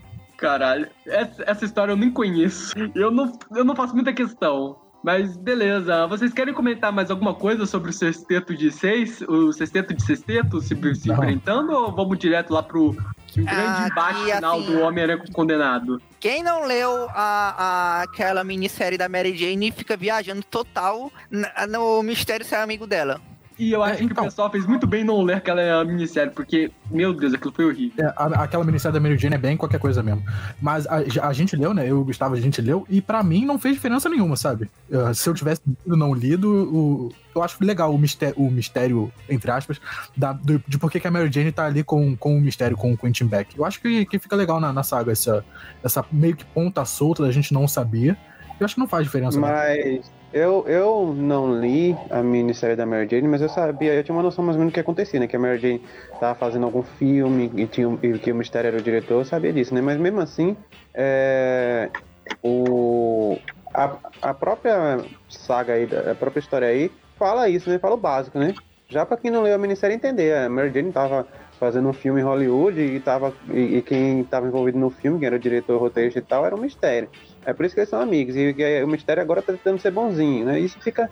Isso é contado ali na, na, na, na fase do Nick Spencer, né? Aí não precisa ler a minissérie da Mary Jane, já, ele já conta o básico. Já pra você É. não precisar ler. Aham. Vamos, vamos pro final então, agora que a gente vai brigar? Pois é, agora que vai É, ser a briga. falta Mas antes de também, chegar no motivo da briga, eu queria perguntar pra também, vocês uma falta- coisa. Oi, oi. Falta dizer Essa- também que é, teve essa confusão do mistério e Nick Spencer ainda tentou ajeitar também, não foi essa questão do mistério, né? É. Ele botou alguma coisa relacionada a, a pacto com o Mephisto mesmo, sei lá, é, tipo, É. alguma coisa com o condenado. Ele. Uhum. Alguma coisa assim, não lembro direito agora como foi, mas ele tentou Aham. ajeitar ainda essa questão É. do mistério. E ainda bem que você falou impacto com o Mephisto, porque essa era a pergunta que eu quero falar antes da gente começar a briga pra valer. Eu queria perguntar o que vocês acharam daquela história do Norman Osborn ter feito um pacto com o Mephisto também. Eu achei ok. É do feitio dele. Eu acho que faz sentido com o personagem, faz total sentido com o personagem. Olha, faz mais sentido isso do que simplesmente um cara que deveria ser um mega fodão em engenharia química, se o, o Peter ele fala algumas vezes lá, inclusive do Peter e do Mila, que o cara simplesmente, olha, eu vou seguir essa fórmula aqui, tá verde, eu vou colocar a minha cara pra ver o que tá acontecendo. E o negócio explodiu na cara dele, que nem foi na época do Stanley. Primeiro foi explicado que ele era É, eu, pouco. eu achei condizente com o personagem. E beleza, agora Eu vamos achei até que ficou que foi bem interessante essa coisa dele ter feito o pacto com o Mephisto. Eu achei até que foi uma, uma adição bem interessante na, na, na história do Norman. Aham. E agora vamos na parte que vai da briga, né? Que é a consequência Agora é uma, do uma, pacto. pergu- é uma pergunta que fica. Como é que, digamos, quando tava tendo aquela, aquela quinzumba toda do, dele no cerco, ele sendo o grande chefão da Marvel, ninguém percebeu isso. Aquele, todos aqueles personagens overpower, místico, deuses, o Loki não percebeu isso. Pois é, o Loki. Não, o Paulo, Loki não- não- é tipo não uma entidade sobre. nível do Mephisto. É só não pensar muito, só aceita.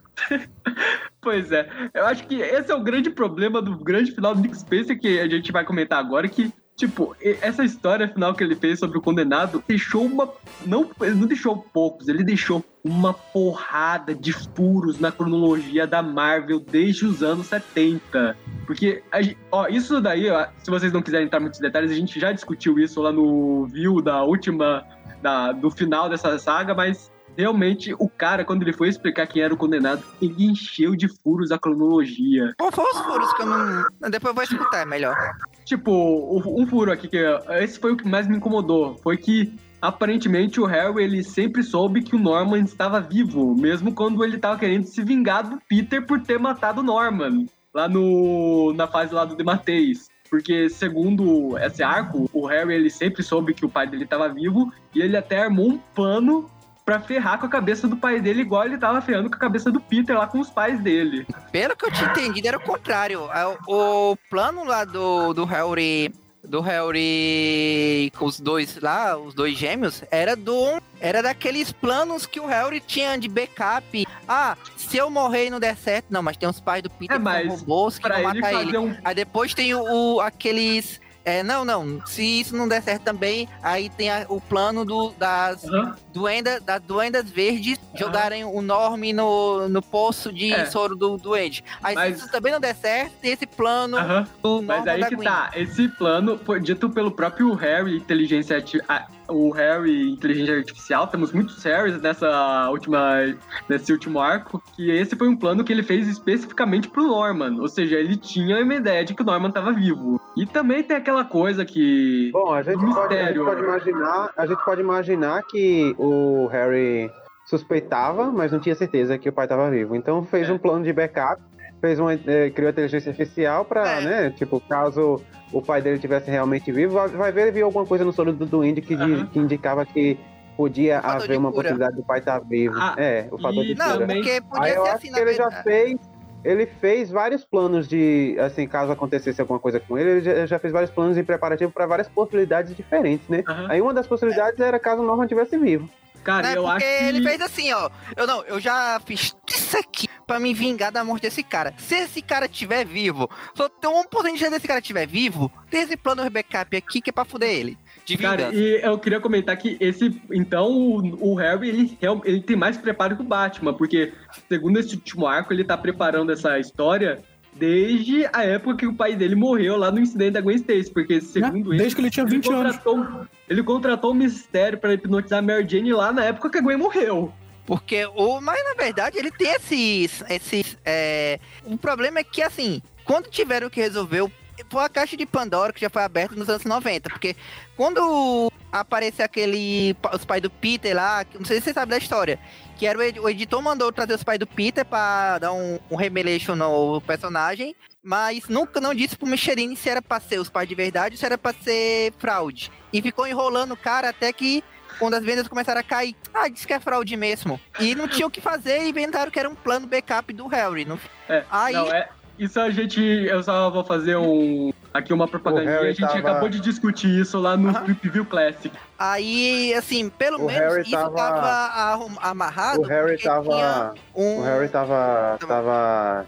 O Harry tava lá drogado cheirando umas, aí contratou o mistério pra acabar com a vida do pai, porque o pai tava enchendo o saco dele sem dar atenção a ele, na verdade tava ignorando ele, disse assim, cheirou umas, ficou drogadão, doidão lá e foi lá e contratou o mistério pra mexer com a cabeça do pai. Hum. Porra, ele Olha, fez isso mas- antes de violar o Wade, caralho.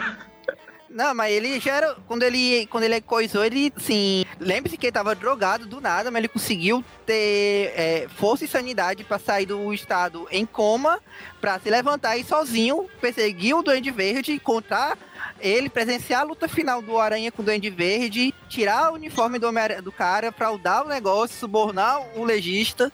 Aham. Já, o negócio já era bem esticado desde os anos 70.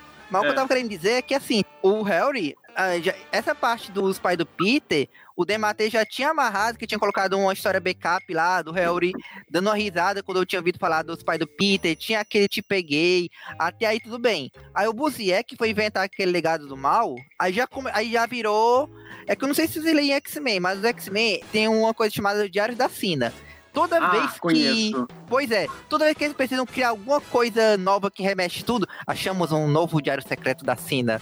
E por aí É. vai. E o pior de tudo, ressuscitaram ela e ela tá escrevendo diários novos. Mais Ai, meu. Deus do céu. Alguém segura essa mulher. Pois Mas, é. beleza. Aí agora os planos backup do Harry vão ser isso pro Homem-Aranha. Na dúvida, é um plano backup do Harry. É, e beleza. Agora, antes de eu fazer essa pergunta, eu quero perguntar se vocês, por acaso, têm algum tipo de arma, de pau aí, ao alcance das mãos, porque a pergunta vai ser polêmica. A, a pergunta é a seguinte: O que vocês acharam do Nick Spencer invalidar precados pretéritos? Só porque Norma e Gwen eram um casal tão bem feito que quando chegou na mensal da Gwen Stacy, eles, eles fizeram cena chipando o casal. Pois é, eu tava, eu tava discutindo com o João aqui antes da gravação e pelo menos nós dois não gostamos muito de invalidar o pecado pretérito. É, Assim, deixa- mim, Na, no pior é que na, na época da, da história do Stan Lee, tem uma, dá uma fase em que dá, fica bem claro quando foi que aconteceu. Porque se tu for ler, porque a sequência de ações é, digamos, edição, acho que era, não vou lembrar o número, mas digamos, a edição 1, o, o- a Gwen e o Capitão Stacy estavam sequestrados. Aí o cara vai matar eles e o Norman tava passando, ele pula e salva os dois. Ou seja, o Norman é um herói pra, pra Gwen Stacy. Aí a edição seguinte, o Peter, é, o Capitão Stacy, quando a Gwen não tá vendo, vai bater no Peter, o Peter segura a bengala, o Capitão cai no chão. Aí é quando ela abre a porta, aquele momento de novela. Peter, você está atacando meu pai. Você não presta, nunca mais quero ver você. Aí na edição 3 vem a, o Harry falando que o Norman tinha saído. Aí o Peter liga pra, pra Gwen. Aí o que, a, que atende é o Capitão Stacy. Ah, a Gwen saiu com um coleguinha pro cinema. Tá aqui não. caralho, eu não sabia que pecados pretéritos tinha uma base cronológica. É, Cara, meritíssimo, meritíssimo. Vou pedir dois minutos do, do microfone. Só Pode pra. falar. Porque assim, eu gosto muito de Pecados Pretéritos. Porque ele me mostra que as pessoas não são preto e branco, elas são tons de cinza, sabe? Se a Gwen escolheu ir pra Europa, ficar com outro cara e ter um relacionamento e ter os filhos do cara. Beleza, isso desmistifica tudo aquele negócio que ela era uma santinha, que ela era namoradinha do Peter. E, cara, eu gosto muito disso. Eu, eu entendo que tem uma cacetada de gente que não gosta, que, que é contra isso e tal, mas eu acho legal. E se foi uma coisa que foi implantada ali e que causa polêmica, que causa discussão, é legal, é um negócio bem escrito. Se, se te gera algum sentimento, mesmo que seja ódio, é, uma, é um sentimento válido. Então eu gosto muito dessa história. E ela ter ficado com o cara é problema dela. Se ela quis ficar com o cara porque tava na Europa, ela faz o que ela quiser, sabe? Mas aí vem isso, esse negócio, e desmistifica completamente, diz que bota um ponto ali, carimba, ó, não foi isso, nunca foi. Aí eu acho completamente errado, sabe? Ou você vai, você leva em consideração isso que aconteceu e você tenta de. é, se, se- as pessoas não gostam, você tenta mudar de algum outro jeito, fala que, te- que teve, mas que não foi bem assim. Mas eu acho que do jeito que foi trabalhado, dele pegar um martelo, bater assim, e falar, ó, não foi. Escolha, escolha agora que daqui pra frente isso nunca existiu. Eu acho isso muito errado. Cara, o maior problema que eu acho, assim, na verdade, vocês foram falando que o, ele invent, o Spencer inventava enquanto fazia, a maior prova disso, a gente esqueceu, é que ele, ele faz referência a isso quando ele encontra a Spider-Gwen. Exato, ele fica falando, ah, você tem o cheiro dela, você pode não ser ela de verdade, mas vo- você, você me desperta alguma coisa. Aham. Agora, o que eu ia falar mesmo, o problema disso aqui é que, assim, tipo, o Straczynski, quando fez isso, ele fez a mesma safadeza que o o Spencer fez quando ressuscitou o Nid Leeds, que a gente não comentou na hora, mas o cara vai lá falando todo negócio assim, ah, não, ele ressuscitou porque, na verdade, ele tinha ido na Europa, achou um negócio do Norman Osborn, que sabia que o Norman tava vivo, sabe, sei lá como, e pegou o soro do Duende Verde, que o Norman, que assim, tipo, ele deixa vir todos os esconderijos secretos deles, uma prateleira. Soro do Duende Verde, aplicar... Ah, se você dosagem morrer, tome. É, o aviso é assim: soro do Duende Verde. Se você sentir que você pode morrer, tome ele que você vai ganhar uma vida. Pois é, é o cogumelo do Mario. Cogumelo verde do Mario. Aí o, ele colocou isso, beleza. Aí quando ele ressuscitou, aí chega uma parte que ele fala assim, que era a parte que ninguém consegue explicar, que é porque ele ficou 20 anos de cronologia, assim, 20 não, 30 anos de cronologia sem aparecer. Que é, ah não, essa história, não. Aí eu conheci um cara, mas isso é muito complicado, não posso te explicar agora. Porque ele não sabia o que era, então me enrolou. A verdade é essa. O que o Norman, o que o Straczynski fez no Pecado Pretérito foi a mesma coisa. Ele deu a ideia, não, eu quero agora que Gwen e Norman, chip eterno. Aí quando chegou na hora de explicar o porquê, aí, ah, cara, é porque ele era o magneto dos X-Men aqui e pronto. Eu vou falar que, assim, eu curto Eu- também eu os nunca- pretéritos, mas eu curto de uma maneira diferente. Tipo, eu vejo ele como eu vejo o personagens como um Homem-Sapo. Tipo, é uma tosqueira que existe na cronologia do Homem-Aranha, mas é tipo é uma tosqueira divertida. Mas Tipo, assim, o problema é que assim.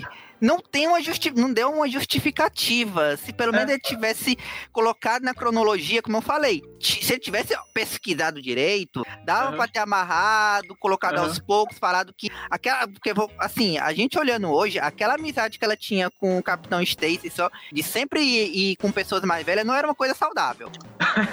É, mas- assim, Eu, eu, eu nunca li Pecados Pretéritos, porque eu não tenho ela completa, ainda não consegui pegar a história completa, e quando eu tiver todas as edições eu vou ler. Eu não li, mas eu tenho, eu tenho tipo, basicamente uma noção, né, do, do- Cara, de o tudo que acontece pior na de Pecado- história. O E- pior de Pecados Pretéritos, eu acho, é que ele não é uma história ruim. É uma história muito bem escrita, muito bem desenhada. O problema é a ideia que, que ela gira em torno, que é uma ideia tosca. É, Aí é que não- tá, assim, aí é que tá. Muitas histórias do. Muitas histórias do Straczynski, muitas histórias do Straczynski que eu li, são histórias bem escritas. Até algumas que têm ideias ruins, mas são bem escritas. Então eu imagino que Pecados Pretéritos seja realmente uma história bem escrita. Agora, eu acho o seguinte, tipo, não vejo problema realmente na, na Gwen, assim, tipo, eles terem feito essa ideia da Gwen trair o Peter e tal, porque dá uma profundidade ao personagem e tal. A questão foi mais assim de ser o entendeu? E também desses filhos de crescimento acelerado por causa do soro do Duende e, e tipo, ela não apareceu grávida em nenhum momento, um negócio meio Não, doido assim. Cara, é pior eu ainda, cara. é muito é, essa ideia, tipo, eu não li a história, não sei os detalhes, mas eu sei que é muito confuso esses gêmeos assim da Gwen, filhos da Gwen, crescimento Ah. acelerado, depois quer se vingar e que, e que são do Norman e é muito, eu acho que a ideia é essas coisas que são ideias estranhas na história. Então, pra mim, o, o Nick Spencer ter dito que nunca aconteceu, pra mim foi, tipo, ele foi um herói, Nick Spencer. Assim, cara, é, é pior ainda, porque É a pior Sarah, ainda. fica andando com a tiara por baixo da máscara pra provar que ela é filha da Gwen. É.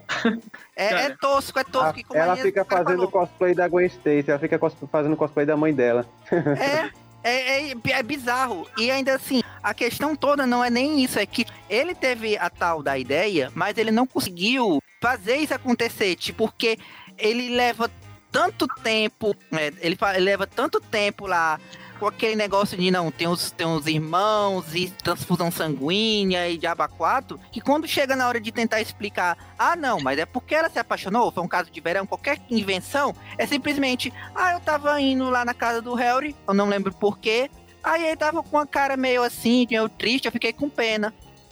É sério, ela fala isso, eu fiquei com pena. Aí Pois depois, a, a, a Mary Jane, sério? Aí ela, ai, ele tinha uma presença tão magnética. Ah, Não, Paulo, a isso- isso é vida Stacy, ela real, Paulo. aquela mulher lá que teve um caso com o mendigo. Eu não sei se vocês já viram essa história que ficou bem famosa na internet. Mas isso é vida real, cara. Você, você não precisa ter um motivo pra querer ficar com alguma pessoa. Pode ser só ter vontade. E, cara, eu só queria comentar uma coisa por cima que eu acho que. Uma coisa legal dos pecados pretéritos, eu acho que é em relação a Mary Jane. Que eu acho que cria uma explicação bem legal, porque, tipo assim, a Mary Jane, por anos, ela deve ter tido que aturar muito o Peter fal- endeusando a Gwen Stacy enquanto eles já estavam casados. E mais Eu só não, Eu só É, fico e- imaginando, tipo, a- o Peter chorando as pitangas por causa da Gwen e ela pensando: É, você acha que ela é boa, né? Não faz ideia do par de chifres que tá na tua testa por culpa dessa biscate aí. não, Acho só- que essa foi a única coisa dizendo, que fez ela fico- segurar fico esses dizendo. todos. É, imagina só a, a Mary Jane naquele Homem-Aranha azul, com isso em mente. Pois é. Ela tendo que, tipo, o Peter passando vários dias dos namorados trancado no porão, falando, só falando so, pra si sobre a Gwen e ela pensando, meu, ela- ele, ele ainda tá pensando nessa aí que meteu um par de chifre nele, meu Deus do céu. Mas prova, que ela, é, mas prova que a Mary Jane foi uma amiga extremamente fiel, porque ela ia levar pro túmulo se o cara não tivesse aparecido. Pois é, Então vamos finalizar? Falta pouco pra, pra gente terminar. pois é. É, Eu aqui, ó, a última coisa na pauta, já que a gente já discutiu todas as histórias, né? Terminou que o Nick Spencer ele arrumou muita da bagunça que foi feita durante os anos, né? Pecados Pretéritos, infelizmente, acabou entrando nessa lista, mas beleza, ele limpou muita dessa Faltou um bagunça. detalhe, faltou um detalhe também, é, tipo, que o Nick Spencer deu uma profundidade maior ao pacto com Mephisto, né? Do, o pacto do Peter original, né? Não, não É. do Miles ou do Deu não, do Peter um motivo. É, porque na- na, história lá escrita pelo Straczynski, ou Quesada, sei lá quem é que escreveu aquilo ali, que tem. Vivem falando que foi o Straczynski, ou foi o Quesada que botou os créditos no Straczynski, não sei. Não, é que o Mas foi o Straczynski, mas foi obrigado pelo Quesada. Aí, o, eu sei que, tipo, o, na história lá do Straczynski, é, fala que o motivo do, do, do Mephisto, né, querer o amor deles é porque, ah, é um amor único que aparece há não sei quantos anos e tal, é algo mais valioso que uma alma e tal. E é, é um negocinho bonitinho e tal, mas é, é ainda meio estranho, né, pelo... É, essa foi uma das que o Joe Quesada fez o Quesada fez o Straczynski. E também tem até a, a- a brechinha lá dentro do pacto que mostra que o Mephisto mostra, ah, essa, aquela garotinha é a filha que vocês nunca vão ter agora que, que aceitaram meu pacto e tal. Aí o Nick Spencer pegou esse negócio e disse assim, pronto, esse era o motivo real do, do Mephisto, né?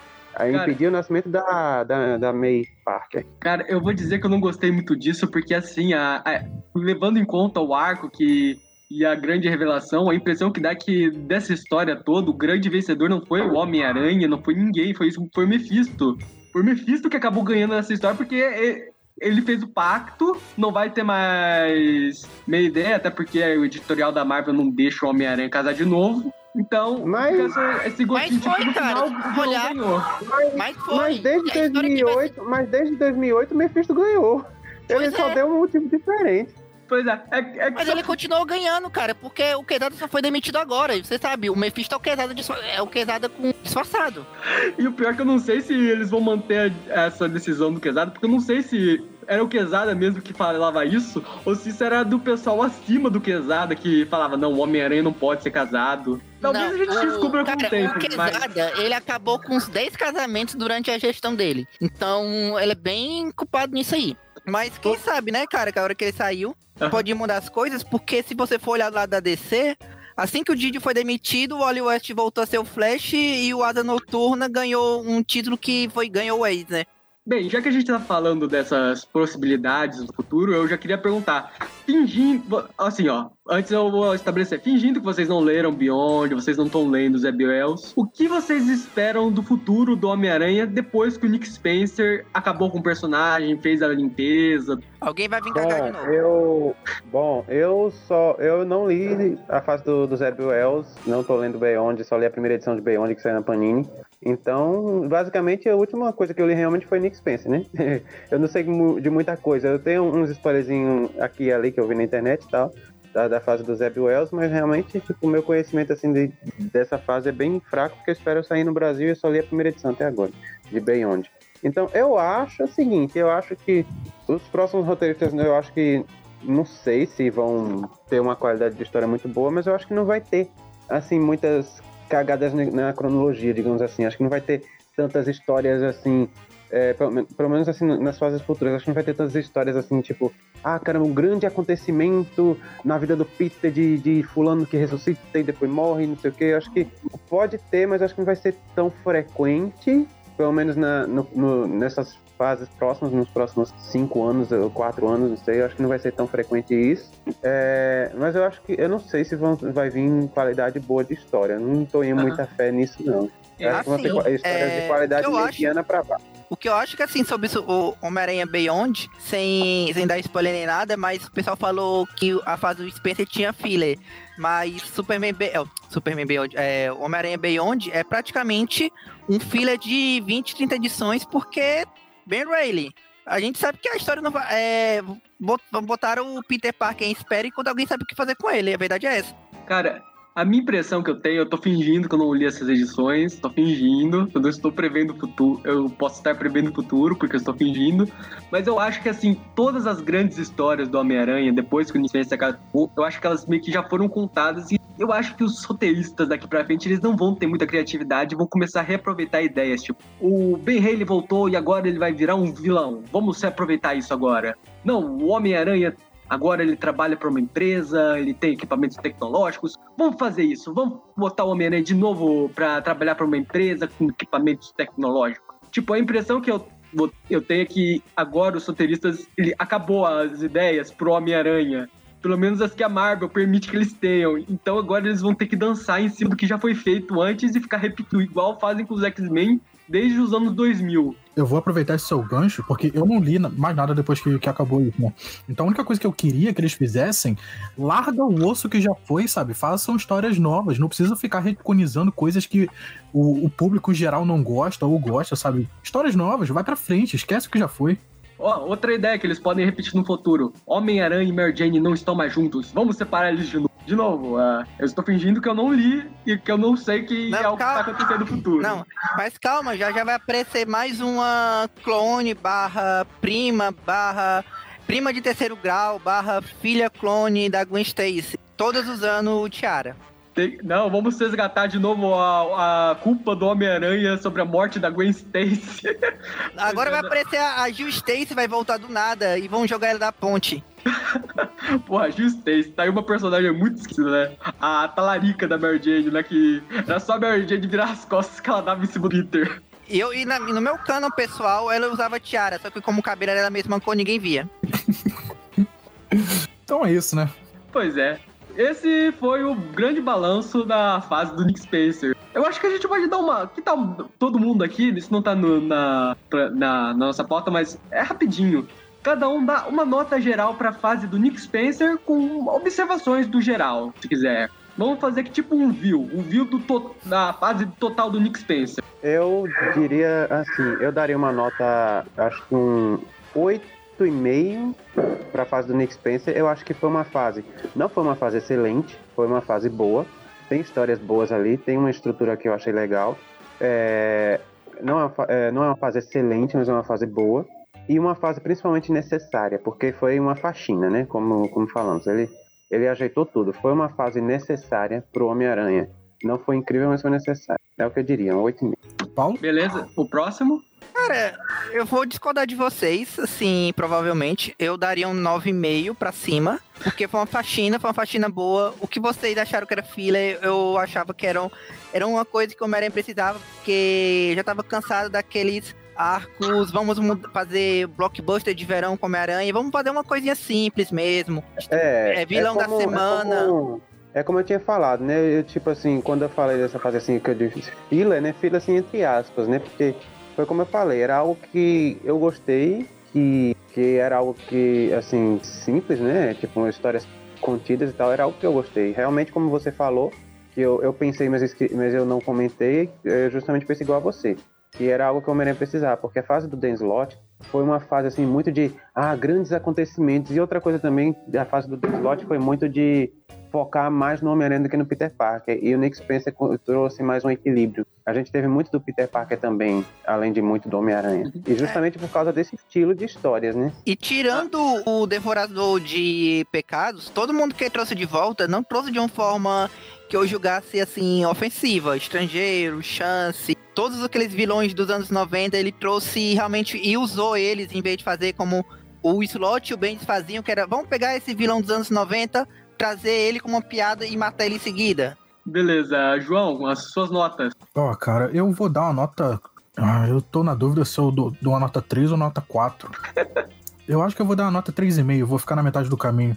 Eu, eu vou discordar do Paulo, eu acho que não. Apesar dele ter falado que foi uma fase de faxina, eu acho que não, não foi uma faxina, sabe? Eu acho que se seu quarto tá com poeira, você não tira a poeira jogando ela pro outro lado com um espanador, sabe? Você precisa de um, de um aspirador. Eu acho que foi mais ou menos isso que ele fez. Ele só moveu a poeira pro outro lado. Não, não acho que ele tenha arrumado muita coisa, não. Eu acho muita barriga. eh, Eu não gosto, não, não gosto. Tem pontos que eu gostei, que eu, que eu acho que eu consegui deixar eles claros ao longo do, do programa, mas no geral a nota 3,5. Bem, eu eu vou ficar bem na média de tudo, assim. Eu, assim, essa fase do Nick Spencer pode não parecer, mas teve muita coisa nela que eu achei divertida, que eu achei legal. Esses arcos fillers, alguns deles eu realmente gostei deles, tipo, outros nem tanto. Eu daria pra toda essa fase a média 6,5, mas como o Nick Spencer ele acabou trazendo nessa fase dele muito daqueles vilões toscos, meio desconhecidos e subaproveitados do Homem-Aranha, eu me sinto obrigado a dar uma aumentada de um ponto na nota, então eu vou dar um 7,5 pra essa fase. Porque assim, teve coisa boa, teve coisa ruim, eu acho que no total fica bem na média. Aí a média total que a gente faria, no caso, vai ser um 7,25. Ou seja, arredonda pra cima ou pra baixo, dependendo do, do tipo que você for, vai dar um 7,5 ou um 7, que eu acho que é uma nota ok, né? É, uma boa nota. Então é isso. É isso. Pois bem, uh, visite ah, os secadinhos agora, visitem o, o site do Aracnofan, aracnofan.com.br. Temos um grupo no Facebook, temos um grupo no Discord, temos uma página no Twitter e um grupo no Twitter também. Toda quarta-feira temos o Trip View Classic, analisando histórias antigas do Homem-Aranha. E na primeira semana do mês, temos o Trip View Classic Vilões, que acompanha a vida dos vilões quando eles não estão brigando com o Homem-Aranha. Acredite ou não, os vilões têm uma vida fora do Homem-Aranha. O mundo deles não gira só ao redor do Homem-Aranha. E todas as sextas temos os Trip Views, que, que são análises das histórias atuais do Homem-Aranha. Ainda estamos, assim, esse programa foi gravado depois da gente terminar, mas ainda tá saindo os programas com as últimas histórias do Nick Spencer. Logo, logo vamos começar Beyond também. E também histórias relacionadas a personagens do universo Aracnídeo, Mulher-Aranha, Miles Morales. A única exceção é a primeira sexta-feira do mês também, que temos os views do desenho do Homem-Aranha dos anos 90, que agora a gente está entrando na famigerada quarta temporada. Ou seja, agora é ladeira abaixo, mas vamos lá, acompanhe, né? Às vezes vai ser. É bem divertido, às vezes, quando a gente faz review também de coisa ruim, porque a gente faz muita piada no meio. Enfim. E outra exceção é a última sexta-feira do mês, da, da, última semana do mês, que é o Trip Classic, o Tripcast, que vocês estão ouvindo agora, que a gente se reúne para discutir assuntos relacionados ao Homem-Aranha. É isso, eu acho que esses foram todos os recadinhos. Paulo, Miller, vocês querem dar recado? Onde as pessoas conseguem achar vocês? Não, não. Se quiserem fazer um jabá, essa é a chance. Não, não, não quero saber, não quero que os jogadores Mancadas do Aranha, Mancadas do Aranha já acabou faz tempo e não tem nada. Então tá bom. Tchau, tchau, gente. Boa noite. Boa noite. Boa noite. Boa noite. Até mais.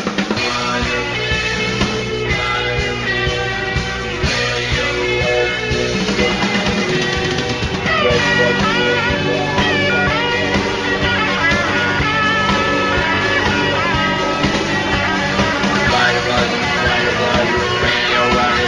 Firebug, Firebug, spider man.